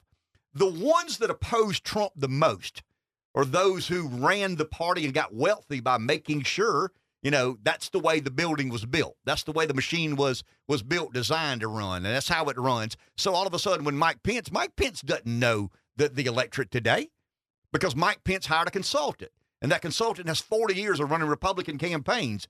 And that consultant's livelihood depends on that model working. And all of a sudden, the Republican electorate say, I don't want to hear that lame joke. I, I, I don't want to hear that that that you know 80ish punchline. I, I just don't want to. I don't want to hear that. And you know, you, you bring in a lot of new people to the dance. Um, you know, the working class. We talked about this consolidation of America's working class, and uh, Trump speaks to the UAW workers. Uh, you know, and he says things like, I mean, imagine this, guys. I mean, Trump didn't go there and say, "Hey, do you know in Congo they're mining for um, they're mining for copper and you know they're, they're mining for some of these ingredients or some of these minerals that are required to build electric vehicles." I mean, Trump didn't go there because Trump understands that most people. Uh, I don't know, man. I mean, the Congo and minerals and mineral mining at thirty four percent.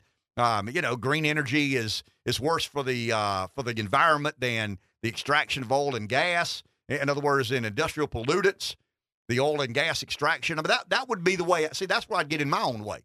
I mean, I, I would go meet the UAWs, and I, you know, I think everybody on the debate stage last night. I mean, there, there's one answer to give to the UAW strike. The government's running forty percent of you out of business. Um, the government's extreme climate policies are going to force, you know, these auto manufacturers to build a car that people don't want, and and will take far fewer manpower or less manpower to build. I mean, that that's nobody answered that last night. I mean, that that, would have been. I mean, that's a layup to me.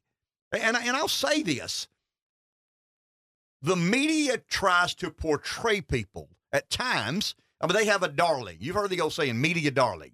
You know, this person is a media darling. It doesn't mean they're competent or smart. I think Breeze is all over it. I mean, these are very average people. When I got elected lieutenant governor, I'll give you a personal example. When I got elected lieutenant governor, I mean, remember, guys, I registered to vote at 40. I mean, I was so naive to politics, oblivious, knew nothing about it, didn't want to know anything about it. Got mad with a government agency, ran for county council, won that seat, won again. Uh, some folks came to me, and I've told this folks came to me and asked me to run for lieutenant governor. I did. I won. So, so between the time I registered to vote and and you know five and a half, six years, I mean, I'm wearing a purple robe, presiding over the Senate. So, so, so I mean, you know, I'm no. I mean, am I? Am I LeBron James? Am I the chosen one? Hell no, not by not by a hundred miles, not by any stretch of the imagination.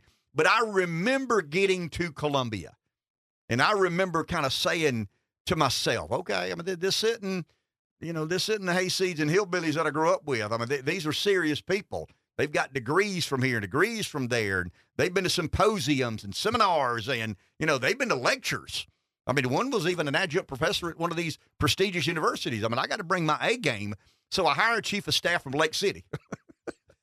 so I'm from Pamplico. My chief of staff's from Lake City. We meander uh, to the to the uh, they kind of show us, okay, this is your office. Mm, pretty nice. Um, uh, here's how you get in the building. Oh, okay, here's your parking spot. Uh, I remember the parking spot. It was one of those. Damn. Um, okay, that's close. And get to go in the back door and all these good things. So so anyway, we're there one day, and we'd been there a month. I mean, once again, college dropout from a town with no stoplights, and my my my chief of staff was a good old Lake City boy who I think started at Clemson and ended up at South Carolina. I don't know that he got kicked out of Clemson. He says he didn't. I think he did. But anyway, his um he sits out a year, and his dad said, "I ain't sending you all the way to Clemson. I'll send you to Columbia." And and he went to Columbia, finished college. So anyway, we're tag teaming. You know, our our understanding of the state house is sophisticated, right? I mean, the Senate.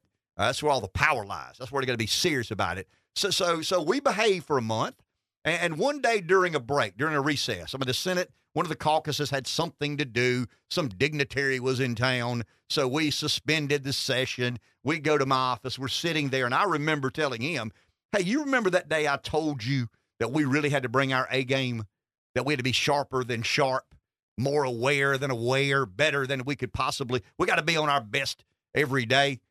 We may be the two smartest in this building.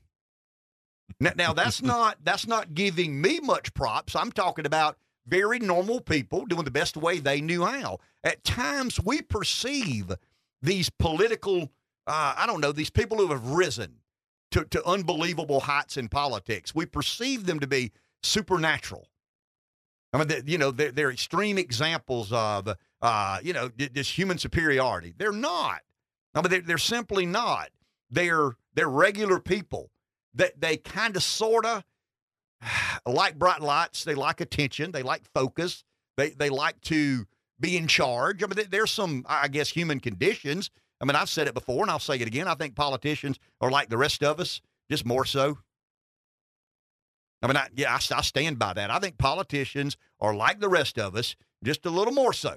Um, all of us like attention. They like it a little more. All of us like, you know, notoriety. They like it a little more. Uh, everybody loves a little recognition. They just tend to like it to like it a little more. So, so when you look at Trump and, and why he's 40 points up, I, I don't want to say he's a Frank Sinatra, Elvis Presley, and does it his way, but he does. And the voters find that refreshing. The voters will allow you to make mistakes and say things that they scratch their head and say, I don't know if I'd have said that. Or if I don't know, you know, I don't know if that would have been the answer I would have given. But but it didn't sound like a consultant told him to answer it that way. I, I don't think he polled, but but Trump goes to the UAW last night, and uh, once again, I would have probably been guilty of this. I would have probably looked in the mirror and rehearsed the reason you're losing, the reason we we're facing this situation is the Biden extreme climate policies are going to force us to stop building one kind of car that everybody wants, start building another car that nobody wants. It's going to be more expensive. It's not going to be good for the environment because industrial pollutants by mining or a higher percentage of raw particulates than I mean, you see what I'm, I mean? I would have tried to give somewhat of a smart boy answer. Trump said, "You ready? Costs too much and won't go far enough." I mean, your problem is EVs. So he does go there. I mean, he said 40% of you are going to lose your job because the government's going to force these manufacturers to build EVs and they cost too much and won't go far enough. Now, now will the will the technology get better? I would imagine. I mean, I would imagine there will be a day, if we allow the market to dictate terms and conditions, there'll be a day that, that electric vehicles become more affordable, that they become, you know, uh, less charge, more drive time. I mean, I, I believe in innovation.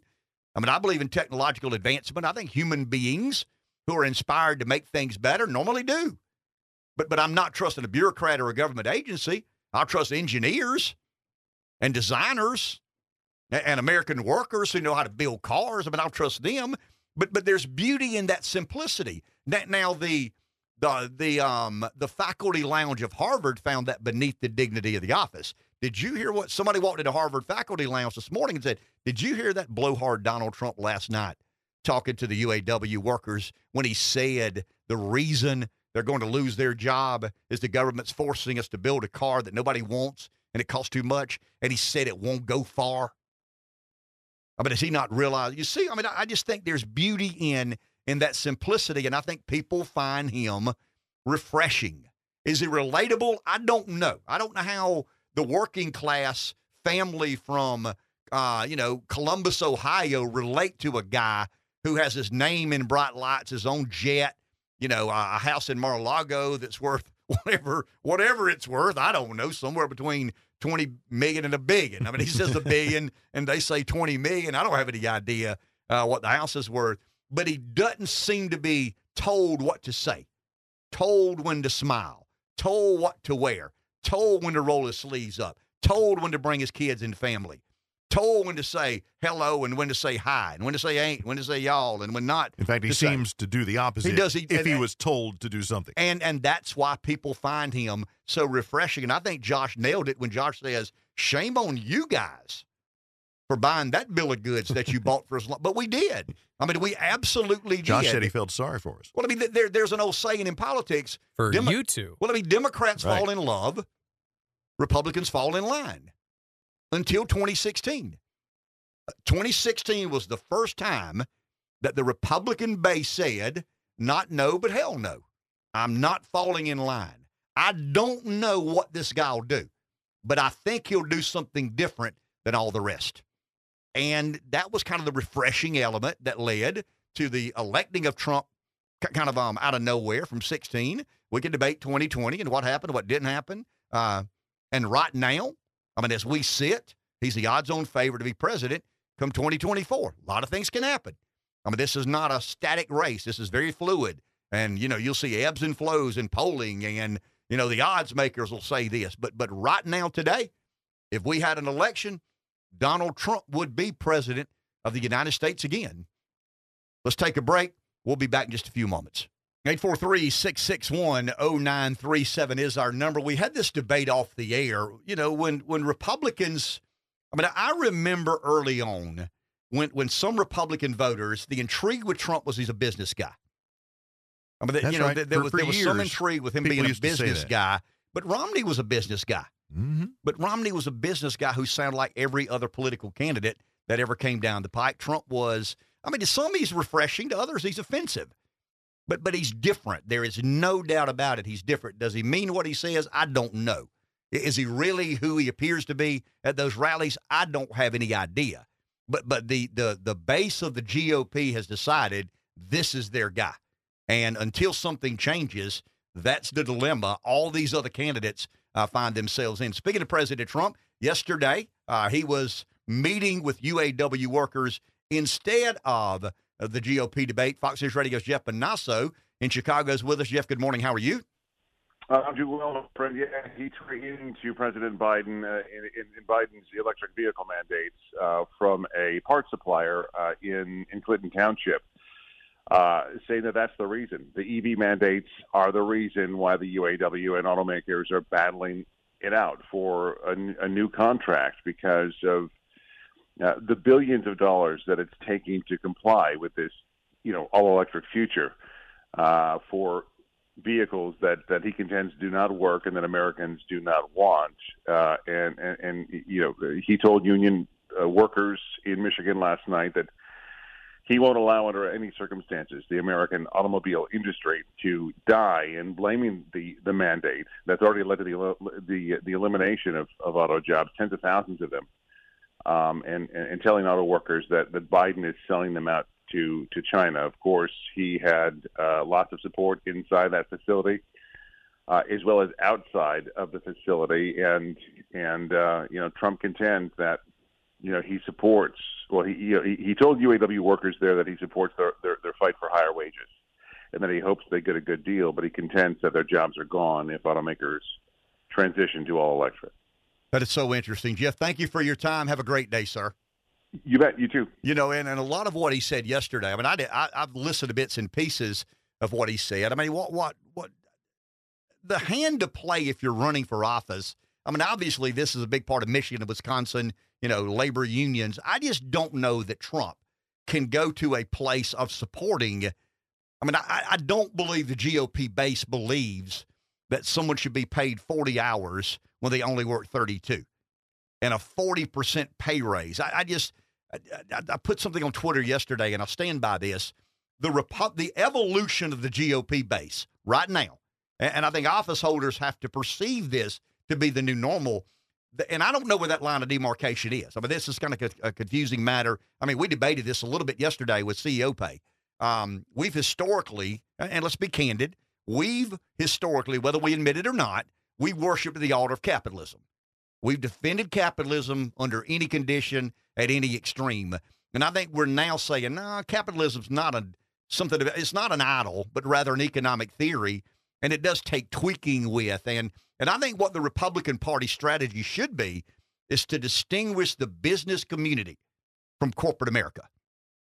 I mean, when you say corporate America, you, you, what, what you're insinuating is, well, these are those guys who make the deal with government that that that that eventually create a larger consolidation of uh, you know of market share, and uh, that that's a complicated matter. And I don't know how you do it in a bumper sticker or soundbite, but I think that's where the GOP has to go. I mean, I think the base believes that there's a difference in the business community here and corporate America there. And you've got to create a uh, kind of a simple way to suggest to voters that corporate America is an extension of the government. The government's kind of an extension of corporate America. And you know how they are. They make those deals that none of us benefit from except the government and uh, and corporate America. And I mean that that takes some some political skills.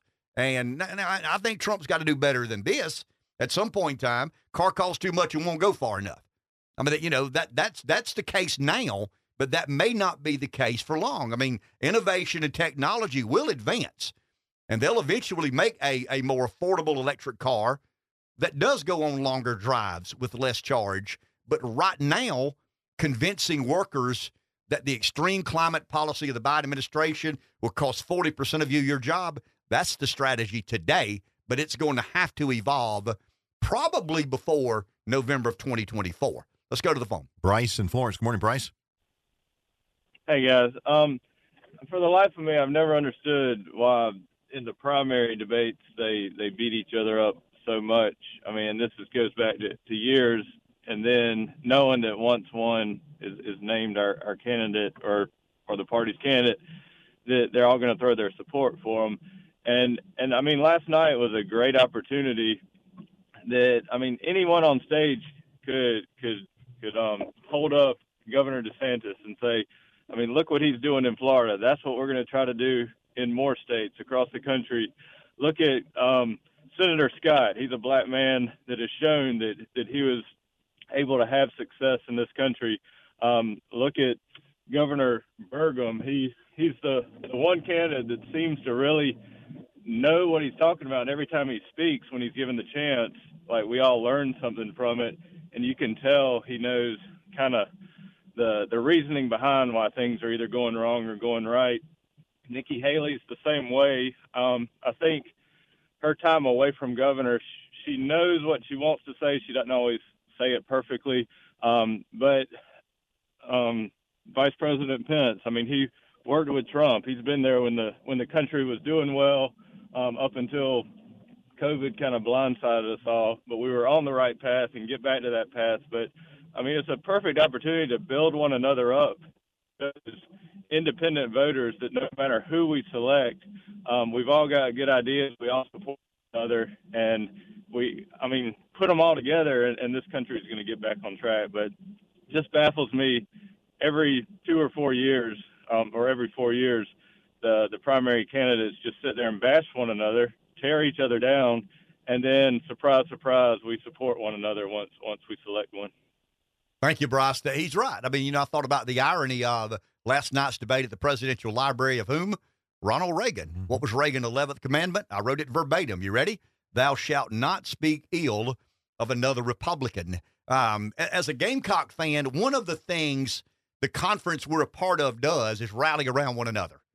You know, what is the SEC's record this weekend? The SEC had five of the top ten recruiting classes in America. I know it grates on other on other people. Now, when Tennessee and South Carolina play, there's going to be a winner and a loser, and they'll go at it. Um, there'll be late hits, and there'll be you know um, dirty blocks, and there'll be a hotly contested you know football game. But but fan bases tend to pull for their brethren, the SEC brethren. Uh, it just means more. It's kind of a rallying cry um, but but but if you think about it, guys, you get one shot to win. You get one shot to win, and there's not going to be a panel nominated. There's going to be a candidate nominated. There will be one man or woman standing at the end, and we're all self preservationists. And you're fighting for your political life. So, so it's easy to say, thou shalt not speak ill of another Republican, but you're 40 points down to somebody you don't have a lot of respect for. I mean, if you're Christie or Pence or Haley for that matter, I mean, I don't know how some of the others feel, but they don't have a lot of respect for Donald Trump. And he's 40 points ahead of them. So you're saying, well, you just got to be larger than the moment. Okay, human beings normally aren't. Let's go to the phone. Here's Jeff in Florence. Good morning, Jeff. You're on. Hey, good morning. Um, boy, you guys almost had me spitting out my coffee um, when when you were saying how pathetic last night's debate was, and how the stark contrast between that and what is Donald Trump. Uh, this is the guy who is whole persona is. I don't think we ever said the stark contrast. I mean, that you're putting words in. I don't think Rev oh. said it, nor did I. That there's uh, the debate last night was an embarrassment, but I never said okay. in contrast who had Trump been there. Well, but you, you said there's such a difference between what that was and Donald Trump, right? I don't think I said that. You watching MSNBC? No, no, I'm. I'm well, I, am sure I didn't say that. Either I, way, no, I, am sure I didn't way, say that. Okay, e- either way, I think um, I think the you, contrast you was. Pointed, I think the contrast was between the scripted one-liners versus Trump just kind of kind of winging know, it, yeah, making it up as he goes. That's my, yeah, that's my point.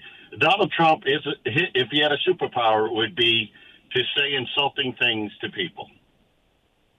He's made that's his whole persona. And and there's no, I mean, like the things he says about women, the thing he says, the things he says about his competition, uh, Marco Rubio, Tiny Rubio, um, you know. Get it right, get it right, little Marco. He didn't. He never called him Tiny. Yeah, just, it was little just, Marco. Right.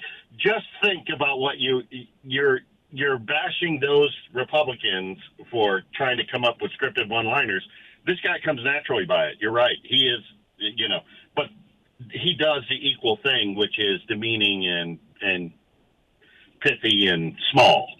He attacks personally, right? So I, I do want to say that uh, that that's funny to me that uh, those the, you don't see the irony in that, and you don't see a difference. Oh, I, I think there's uh, an absolute difference. One one appears to just one appears to make it up as he goes, and it seems authentic. The others, you suspect they may have stood in front of a mirror for 30 minutes and said it until Practice. it sounded exactly right. And I'm just arguing sure. that the American public but the, today. The message is the same. Well, I mean, the but, message is the same. But I mean, politics is negative by nature. I mean, I, I don't know any political campaign that's ever been run without some negativity associated. Uh, John McCain did a pretty good job. And he lost.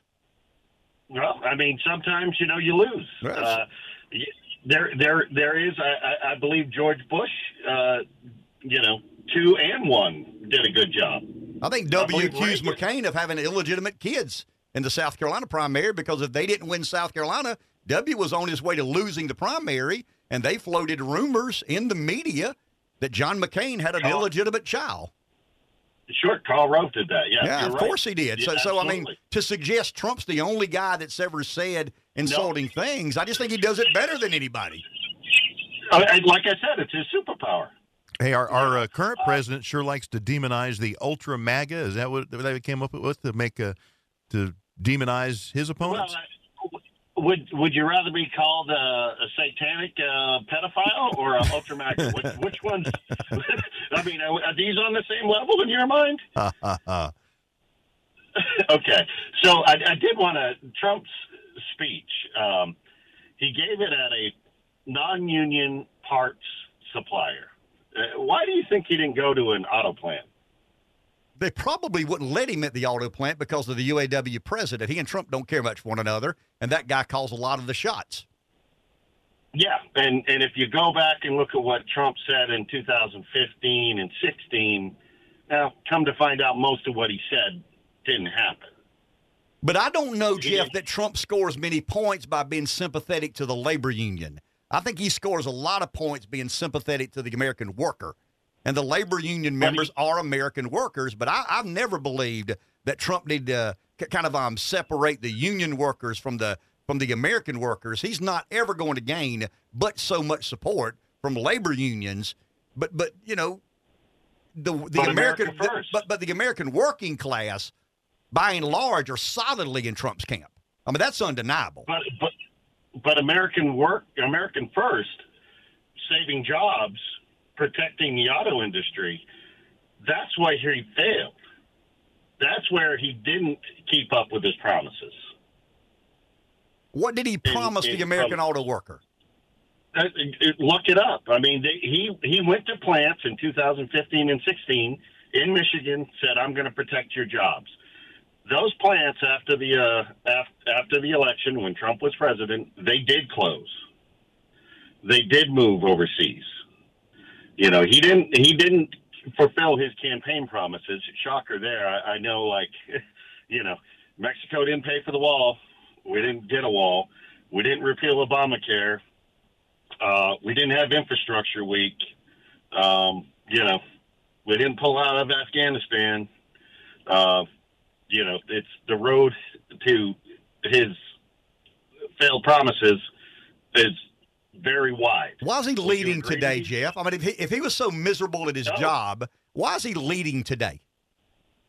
Uh, he is he is leading a poll of people who are participating in polls. The That is true. RCP, the RCP average today has him, as the wise guys, so to speak, do, as the odds-on favorite to be president of the United States. Why is that? Yeah, take that check to the bank and cash it. Well, I mean, I would, but if I had to bet today, I'd bet on Trump. And if you, You were a smart man, yeah, I mean- and if you were a smart man, you'd bet on Trump as well. I I I, I have more faith in America, but just talk about those. Fair enough. Hey, hey, we got to take a break. We, we got to take a break. We'll be back in just a few moments. Hour number four on a Thursday morning, GOP primary debate recap. We've done the best we can of giving a non journalistic, opinion oriented uh, recap. Eben Brown is in Miami. He's with us this morning. Eben, good morning. How are you? Good morning. So we're depending on you. We've given the unofficial recap. We're depending on you to give us the official recap of the GOP primary debate. Okay. Um, so the best, I think, recap I could give you actually came from former President Donald Trump, who after the, uh, uh, you know, he was not in attendance there, but afterwards he posted on his Truth Social uh, account a political cartoon style picture of the seven candidates at their podiums with the Trump silhouette shadow hanging all over them. and I think that's perhaps as accurate as I can make it. Uh, a number of people found ways to make sure they could talk about Donald Trump last night when, in fact, they should have been perhaps maybe talking more about themselves. Uh, but on top of that, I think there was a lot of uh, negativity last night. Um, you know, what was interesting to me was that, uh, well, your your former governor Nikki Haley uh, uh, taking a, a rather mean stab at Vivek uh, Ramaswamy, saying that she feels dumber every time he talks. Um, that's the kind of stuff they used to chastise Trump for, and that said had no place in, in the in the Republican Party, and and there she was doing it herself. So it struck me as odd. It struck me as odd that Tim Scott would go after uh, Nikki Haley over the UN curtains issue from from how many years ago? In fact, I, like like many people, I had to sort of Google that and refresh my memory about it, and then was perplexed as to why he would bother taking up what little precious time he was going to get in talking about that. Um, you know, we had a nice couple of speechifying moments, I think, from a few people. Uh, Ron DeSantis certainly likes to uh, use his uh, uh, his accomplishments as governor as terms of ticking off a lot of conservative populist agenda items. Uh, but uh, you also had a lot of cringe moments. The Chris Christie Donald Duck comment just was really flat. The Mike Pence I've been sleeping with a teacher for 38 years joke was just cringe. I wasn't even a dad joke. It was just cringe.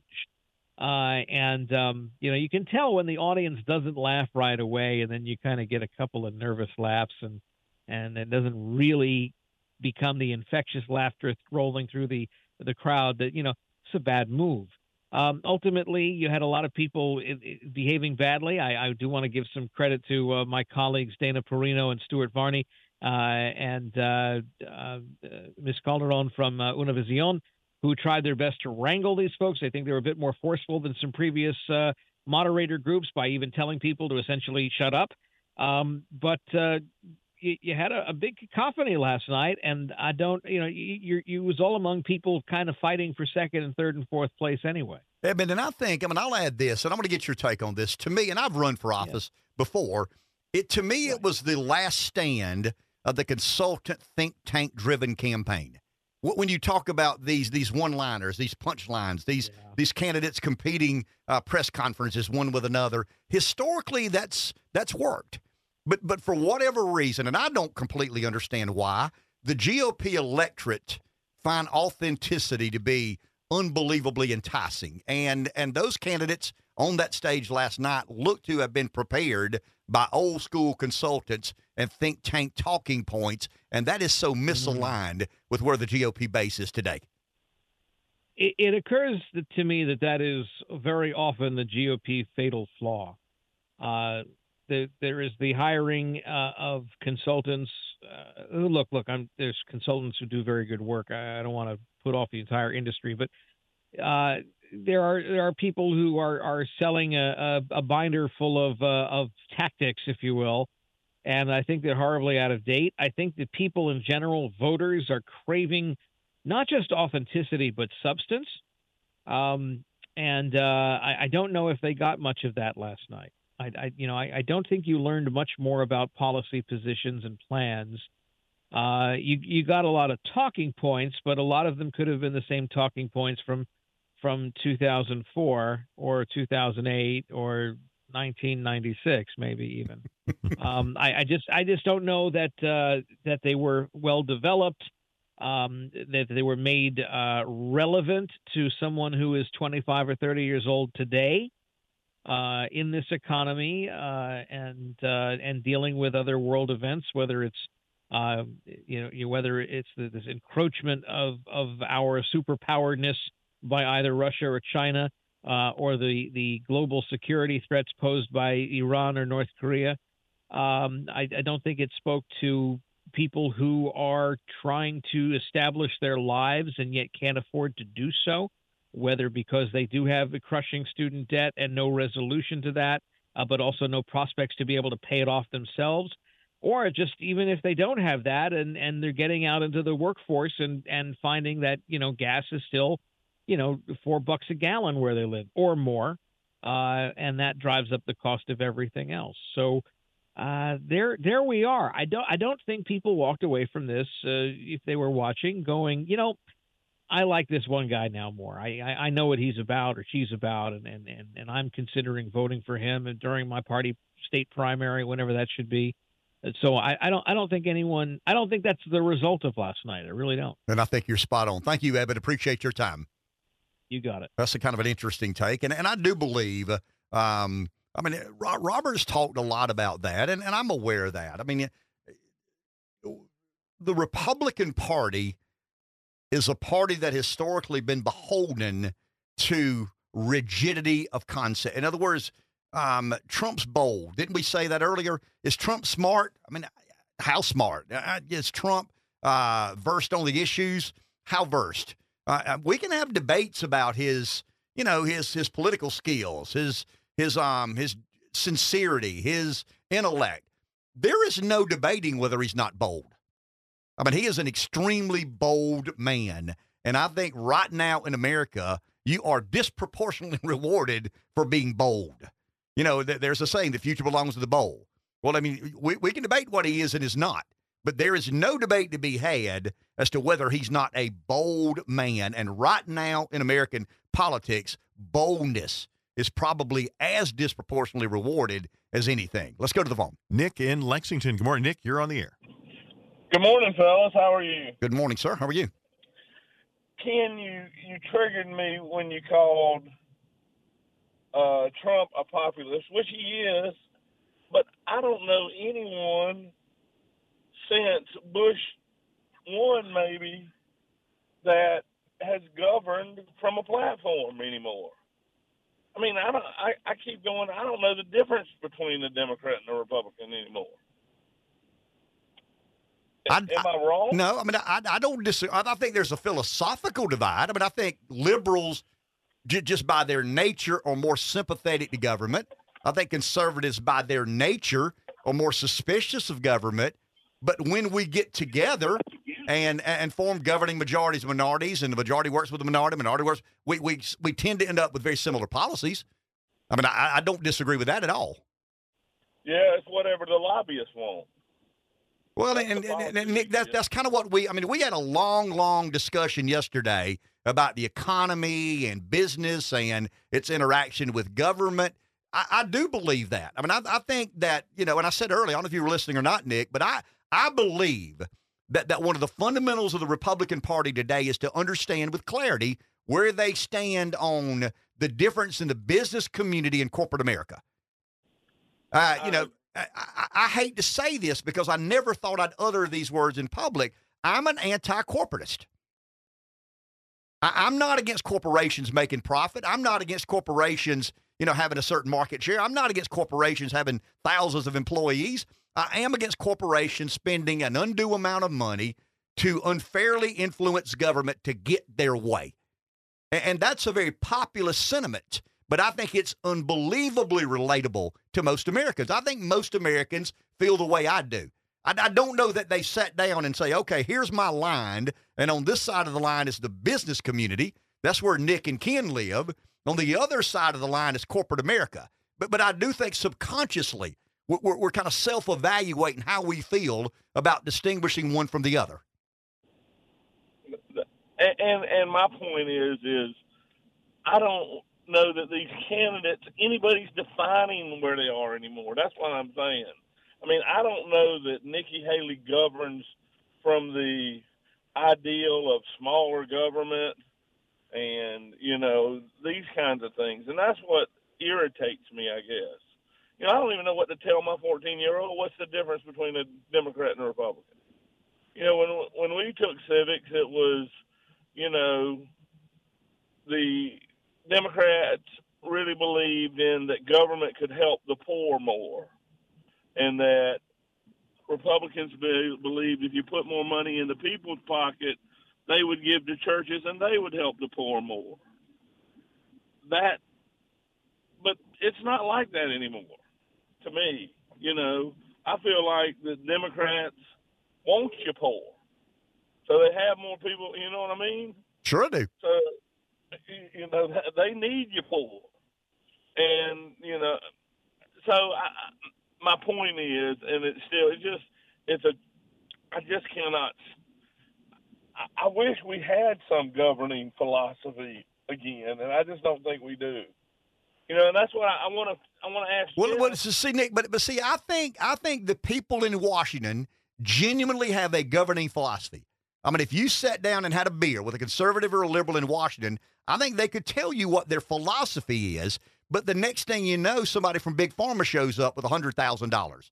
Somebody from, you know, manufacturing shows up with 100,000. Somebody from the in- insurance sector shows up. And all of a sudden, you, you make a decision. Am I obedient to my philosophy or am I beholden to the people who help me get reelected every two, four, or six years? And I think we've got too many people now who are forsaking their philosophy in favor of political expediency, and that means fundraisers and, and lobbyists and contributions and trips to wherever. You know, I, I just think that professional politics has taken the place of what, what you philosophically stand for and believe in. I, I guess you're right. I mean, at least see, you've had beers with politicians. I have beers with framers. Well, I mean, and I, and I say this, and I think the advantage I have over most, I've had beers with both. I mean, I've, I've had many, many beers with framers and many, many beers with, with steel salesmen and many, many beers with welders and many, many beers with dignitaries and, and, and you know, and governors and, uh, you know, Congress members. And, uh, you know, I, I, that's why I think I can give a unique perspective. I am no smarter than anybody. You guys know that but I do bring a perspective of having been in business all my life in a very blue collar business. I mean, where my life depended on, you know, workers showing up every day, doing a job. And and then I've also stepped into the realm of these all important and minor, you know, powerful people that, you know, believe they're in control of of the universe. So, so you know, that that's the perspective I bring. It is kind of a um it's a joint venture. you know, I draw on the experience of, of being in truck body manufacturing and and property development, and also draw on you know having spent ah, 16 years in politics. I, I agree, and that's one of the things that I liked about Trump because he, especially with the book I read with Art of the Deal, he talked to the superintendents on his job. You know, I felt like he he really does communicate with the ordinary person, even though he's wealthy. You know Well, what I mean? When he said that, you know, it really resonated with me when he said the problem with with uh, Hillary was all she did was sign the back of checks. She never signed the front of one. Very well said. You always a good caller, Nick. Appreciate you. 843 661 0937. Another call? Okay, let's go to the phone. David in the Pee Dee. Good morning, David. You're on. Hey man, unique perspective is what makes us individuals, my man. Uh, hey, I, I did witness some history last night. I'll say this real quick as far as Ronald Acuna, seventy stolen bases. Uh, so I'll give him credit for Dave's Braves, and I had a chance to watch. No, they're they're our. Braves, David. They're our Braves. Oh, now. Oh, you're on back No, on the hold on, when bandwagon. they- Great. when they lose when they lose the Ken's Braves.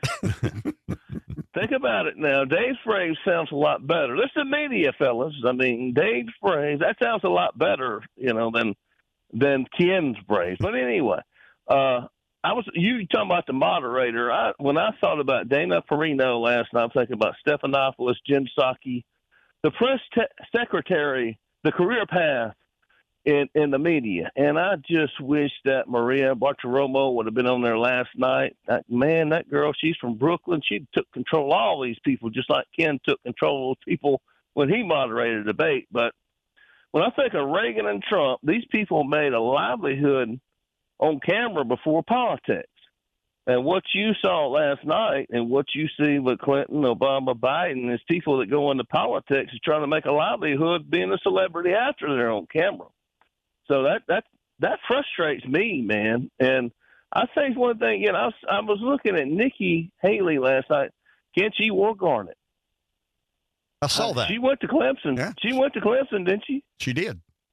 Uh, she, I give her credit. I mean, I can hear the Bamberg her voice, and Nikki wore garnet. That would be a good song. And then, but she and Tim went at each other. I didn't like that because I understand they understand the political timeline. They understand, and this is the question: what what what is your path to victory?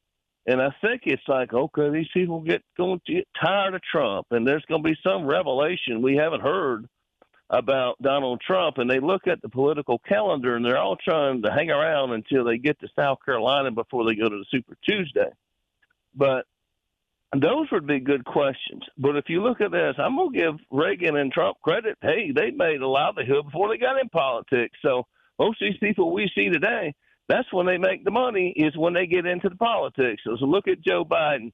But anyway, man, I, I, I've, I've said too much. Y'all have a good day. Thank you, David. Appreciate it. 843 661 0937. Take a break. Back in just a few moments. 843 661 0937. I do a good job of giving an unofficial account, but I'm not an expert. We need experts to tell us what happened last night, things that they saw that mere mortals such as yours truly didn't see. Robert Cahaly, senior strategist with Trafalgar, has agreed to join us this morning. Robert, good morning. How are you? I'm doing great. Thanks for having me again. So here's my random observation. I want to get your take on it. It was candidates competing press conferences, prepared punchlines, and terribly moderated. I mean, that's my takeaway. But Robert, you and I have had this conversation. I don't want to get your take on this. To me, it was almost the the campaigns run by traditional consultants and think tanks last stand. Um, the things that enticed Republican primary voters in days gone by simply don't work anymore. The outdated consultant model, the think tank model. Am I on to something or not? Oh, I think you you are to a certain degree. I mean, I, I've I've described this morning. I was on Fox Business, and I said that I felt like the moderators were um, more matadors uh, than moderators in this thing. But I I actually kind of like that because what you get to see is leadership. Like who is going to who understands that balance between yelling and speaking assertively enough to cut through. And you know, we, we saw a good bit of that. And you know, when you think about it, what's fascinating about these debates is th- this is not just the battle for second place, which is what you would think with Trump so far ahead. This is actually a battle for third place because DeSantis is pretty firmly in second place, and neither debate has he done anything to lower himself significantly, nor has he done anything to raise himself, but he's kind of treaded water and seemed a little bit like the adult in the room some of the time.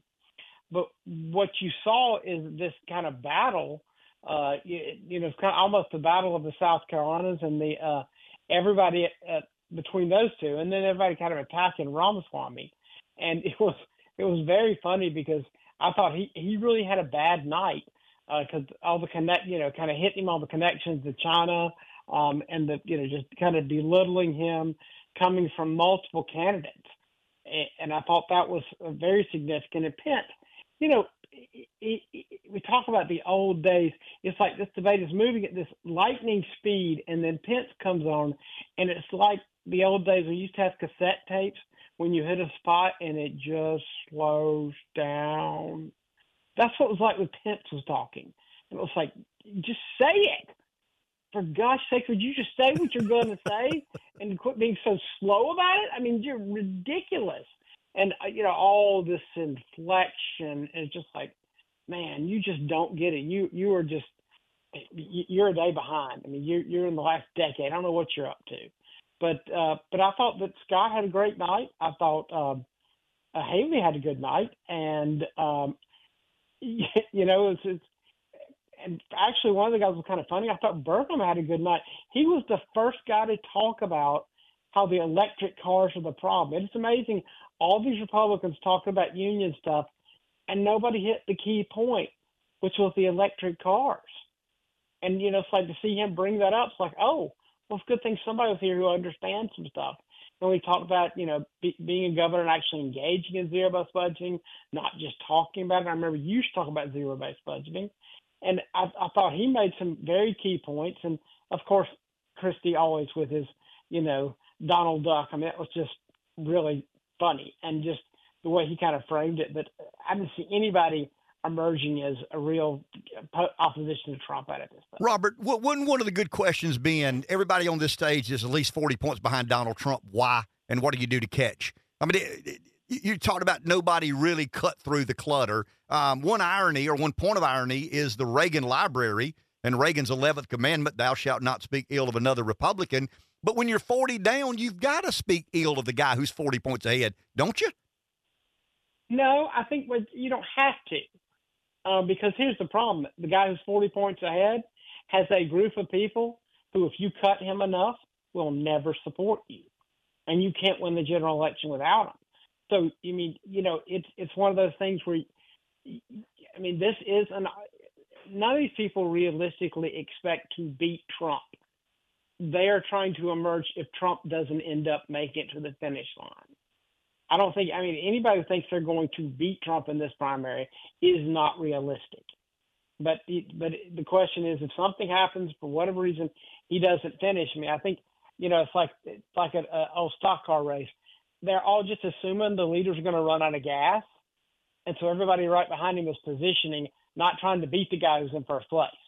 And and that's what's happening. I don't see them emerging, but I don't think you can hit him enough. But you know, you talk about cons- consultant model, I mean, you still see very much Haley is still kind of using those uh, consultant kind of talking points and trying to go through her list and things like that. And, and certainly Pence is. And then, you know, Ramaswamy is just a good debater, but he, he, he's got some holes in his resume and certainly his business connection to China. But, you know, I'd give the most improved award to Tim Scott. I mean, he was a nothing burger in the first debate and he did a good job. But to see Haley and Scott going at each other, just kind of funny. I mean, it's like Haley says you are do nothing. Like you appointed him, lady. You know, you're the one who decided that, that, this guy's record uh, before, which wasn't much different than his record in the Senate, is so. You know, you're the one who decided he should be a senator. And then Tim, I mean, how do you take somebody who appointed you and and be so nasty to him? I, I just that's what people hate about politics. I mean, you you, you didn't got no like Haley or not. If you're Tim Scott, you shouldn't be attacking her. Robert, is this party today anti-globalist, anti-interventionist, anti-China? I mean, is it that simple, or is it a lot more? No. Because Haley seems to still be carrying the water for the military-industrial complex. Is there still a lane there that's formidable enough to, to to pay attention to? Well, Haley's problem is that it always has been. She tries to have one foot in each world, and neither world loves her because she tries to be anti-China, but she's really kind of pro um, forever war and pro uh, more of a traditional American intervention agenda. And so, you know, you got the, DeSantis and Ramaswamy very much on the, you know, more kind of anti-globalism along, I'd say probably with, with Burgum to a lesser degree, uh, Pence.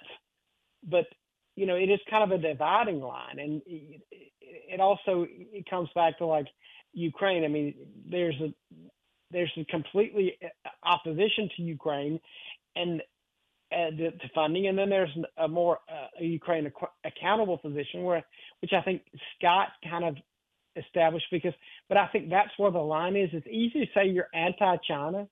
It is hard to talk about where to where to draw those lines and what that actually means. You know, it's just like in South Carolina, you talk about well, you're not going to let the Chinese own. You know, all right, well, let's talk about Chinese not owning land. Now, does that mean Chinese companies can't come to South Carolina and have any land? I mean, it, it starts getting more complicated, and then people start kind of changing, you know, their opinions. But I, I think it's it is hard to articulate it. It's easy to say, I, you know, I, I'm anti-globalist or I'm I, I'm a pro uh, kind of a Reagan foreign policy position, but but to articulate what the differences are, I think it is very blurry.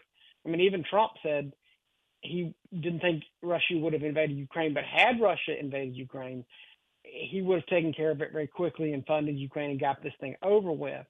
So not so much against Ukraine, but just against dragging it out for three years, having a clear mission, accomplishing it, and moving it on. And so, and I haven't heard anybody articulate that position on Ukraine, and and that's one Trump articulated when he was actually interviewed in depth on it. So I don't, you know, it's it's not that simple, and I think it's easy to talk about it when you haven't really had the power to do anything. Last question, and I can't let you get out of here. Robert Cahaly, senior strategist, Trafalgar, is joining us this morning. Um, the ABC News Washington Post poll had Donald Trump up 10 percentage points. I don't buy that. I don't think you buy that. But where is Trump relating to where he was when he ran in 16 and ran in 20? I've argued he's never been in this strong a position. I mean, I, I get the legal matters, and next year, who knows what um what the courthouse has in store for him. But as a as a political candidate running in a primary, has Trump ever been in as good a polling position as he is right now? Uh, no, no, certainly not, because he didn't really have a primary in 2020, and in 2016 he was leading, but not like these numbers. I mean, this is an insurmountable lead, especially with this many candidates. And these, you know, these guys all have huge egos, and I do agree with the idea that you know, you got they're going to have to start as much as I mean, and obviously, you know, we're one of the people who our polls determine who goes this debate. But this idea that you can be in single digits this late and still be in it, um, they're going to have to start moving that up and tightening in it because you're never going to thin this crowd. You know, I mean, Asa Hutchinson d- didn't make it this time. He's the only little difference from last time. But I think that you're, you, I think you you may see Burgum and you may see uh, Pence not not make the next one. But you know, Trump is in a strong position, and where he is, you know, versus Biden uh, is is not clear. I mean, it, first of all, we even do these national polls, but they really don't matter because this is not that way they do the election. It, it, it is state by state, but I think Trump goes into this thing strong, especially considering what's going on. But this is all with all of people having this impression that all these charges are you know are, are bogus and they're not going to really move that hard. And we're going to have to see how this stuff settles out. And does he maintain this? You know, especially if he gets a couple guilty verdicts. Uh, and depends on who gives him the guilty verdicts. I mean, nobody's nobody's really going to to buy, you know, a a, uh, a Fulton County, uh, Georgia or a New York verdict. But let's say, uh, for example, he was convicted in, you know, with a pro Trump judge in the federal trial in Miami. Now that that's different. Uh, so I think it's going to depend on some of the verdicts, and it's going to depend on where where he is, is whether he maintains his lead. But it, it certainly, I just don't see any indication that uh, he's not going to hold on to it. And and I do think he has he has a good lead, but I don't I don't think some of the I think some of the polls have an elevated lead for Trump nationally, but we've seen this before because there's no greater way to show a drop when you want one than to elevate somebody early, which is exactly again we talk about the polls are designed to affect or reflect the electorate, and we still got people trying to affect the electorate with their polling. Well explained, Robert. Thank you for your time this morning. Appreciate you joining us on the spur of the moment. Robert Cahaly, senior strategist, Trafalgar. Thank you. Yes, sir. That's kind of an interesting perspective. I felt I felt it important. I want to congratulate Josh for running uh, Robert down. Consultants are like political consultants are like rock and roll stars. They stay up all night and sleep all day. And Robert was kind enough to join us, and I think he was on Fox Business this morning, um, giving his take. And uh, he let you in on a little secret there. Robert's poll is one of the four polls that decide who's on the debate stage.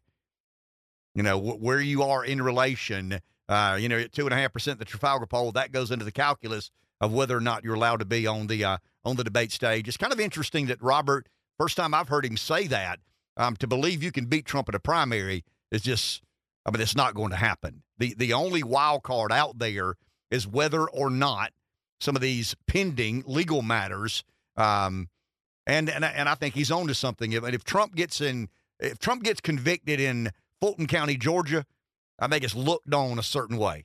If he's convicted in a place where people feel he got a fair shake, it's probably perceived a little differently. Doesn't change Josh's mind, doesn't change my mind, but we're not independent voters in Pennsylvania or Wisconsin or Michigan or Nevada or Arizona. Um, so I do believe that that if there's a legitimate charge and a legitimate conviction where, where people feel he got treated fairly, but still was found guilty, that could be problematic. But but once again, I don't think you could convict him of anything in Fulton County that most people would take um, serious at all. 843 661 0937. We'll take a break. We'll be back in just a couple of minutes. 843 661 0937 is our number. Another day of uh, kind of a moving target. We, we don't we don't give lectures on one subject for four hours. We give multiple lectures on multiple subjects hour after hour. One thing we've always done is try to give time to people who are sincerely dedicated to worthy causes, making the community a better place. And Joey Edwards with Youth Mentors of the Pee Dee is with us. Joey's been on our on our show many, many times. So uh, you told me 30 years you've yes, done Ken. this. That's right, Ken. And, You're um, right. and and trying to make Youth Mentors of the Pee Dee was formerly Big brothers, big sisters. and there was some sort of uh, I don't know something they did that some of you organizations didn't take kindly to. Exactly. Their business model changed and it didn't really fit what we were doing.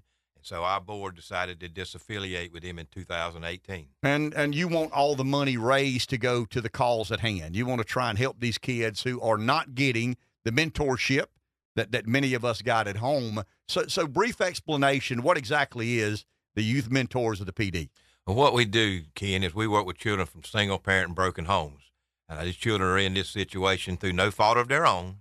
And what we do is we try to get involved in their lives, in their academics, in their behavior, and just, just in their everyday life, and try to become a part of that and encourage them in their academics and in their behavior, and hopefully help them become a productive citizen in society instead of a burden on society. And it takes a budget.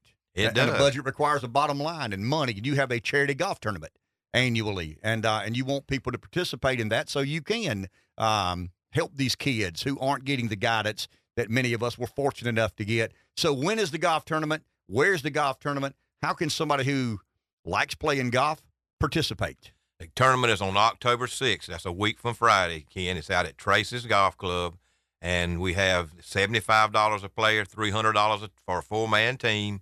We have whole sponsorships available for $150, and then we have medallion sponsorships that are worth or are $1,000, and we need every one of those. So if anybody wants to play golf, if they want to have a whole sponsorship, if they want to be a medallion sponsor, please give us a call. Our number is 843 662 7081.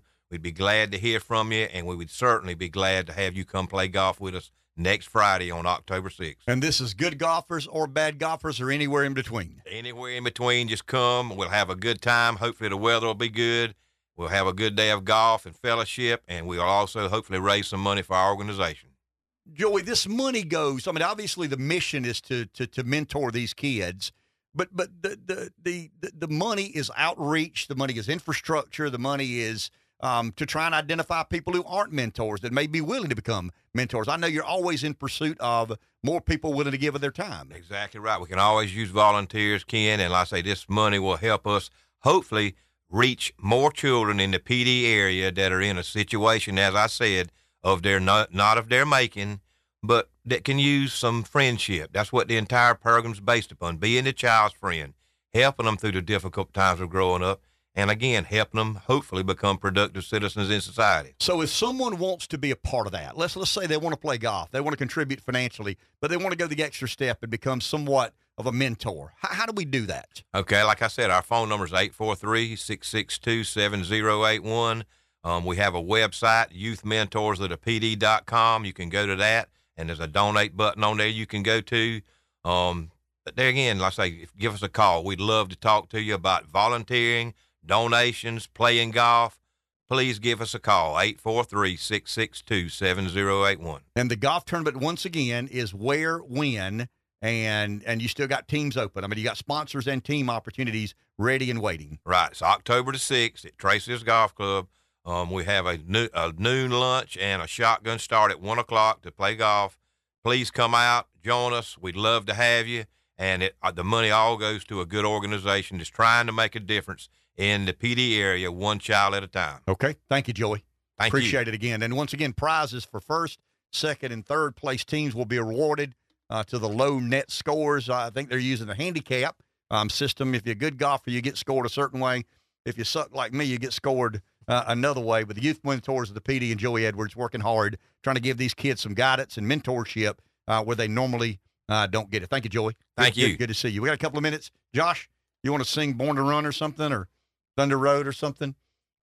I can try. Okay, no, no, you, you, you, you've Josh has a Josh has a unique dilemma on his hands because he'll come in here at times and say, you know, I wanted to say something yesterday when you were talking about X, and I said, Josh, I'm not going to give you any time. I mean, if you're waiting on me to get out of the way and allow you politely to speak, you'll never get to talk. You've got to interrupt. You got to kind of just knock me out of the way at times. Did I not tell you that? You did. So, so, so I guess what I'm saying is I've given you fair warning of my rudeness and impoliteness, and and I've told you that as long as these microphones are on, I got something to say. So if you've got something to say, you better jump in and not wait on me to kind of Josh. It's your turn, right? Fair enough. Okay. So, so um, do you have anything you want to add? This would be a rare moment that I asked Josh. Ooh. Do you have anything to add uh, to the conversation? Well, uh, you know, we kind of talked earlier in the show about the uh, presidential GOP debate, and something I, I was a little confused. I Robert Cahaly when he called in, he said he thought uh, Chris Christie's comment about calling Donald Trump Donald Duck. He said it was funny. I'm not sure what he meant by. Did he? Do you think he meant he thought it was like ironically funny or like because um, Eben Brown said it was cringe, Uh, which well, I agree with. And I think Cahaly was sarcastically insulting Christie for saying that. Okay, Ro- Robert is a guy. I mean, Robert. he says things that that like I wouldn't have thought of. You Well, know, but he- but but think of this. Robert's Robert's history is in the consulting class. right. But he's one of those few who saw and was willing to say, "Hey, something's kicking out here different than historically has." And I mean, Robert built the mousetrap to find the Trump voter. I mean, in all honesty, we can talk about that tomorrow, Josh. I don't know if I've ever, to- ever told you that. Tim Scott was in my race for lieutenant governor, and Robert built a mousetrap via poll that found the Scott voter. Same thing, finding the Trump voter. We'll, we'll talk about that tomorrow. Uh, enjoy your day.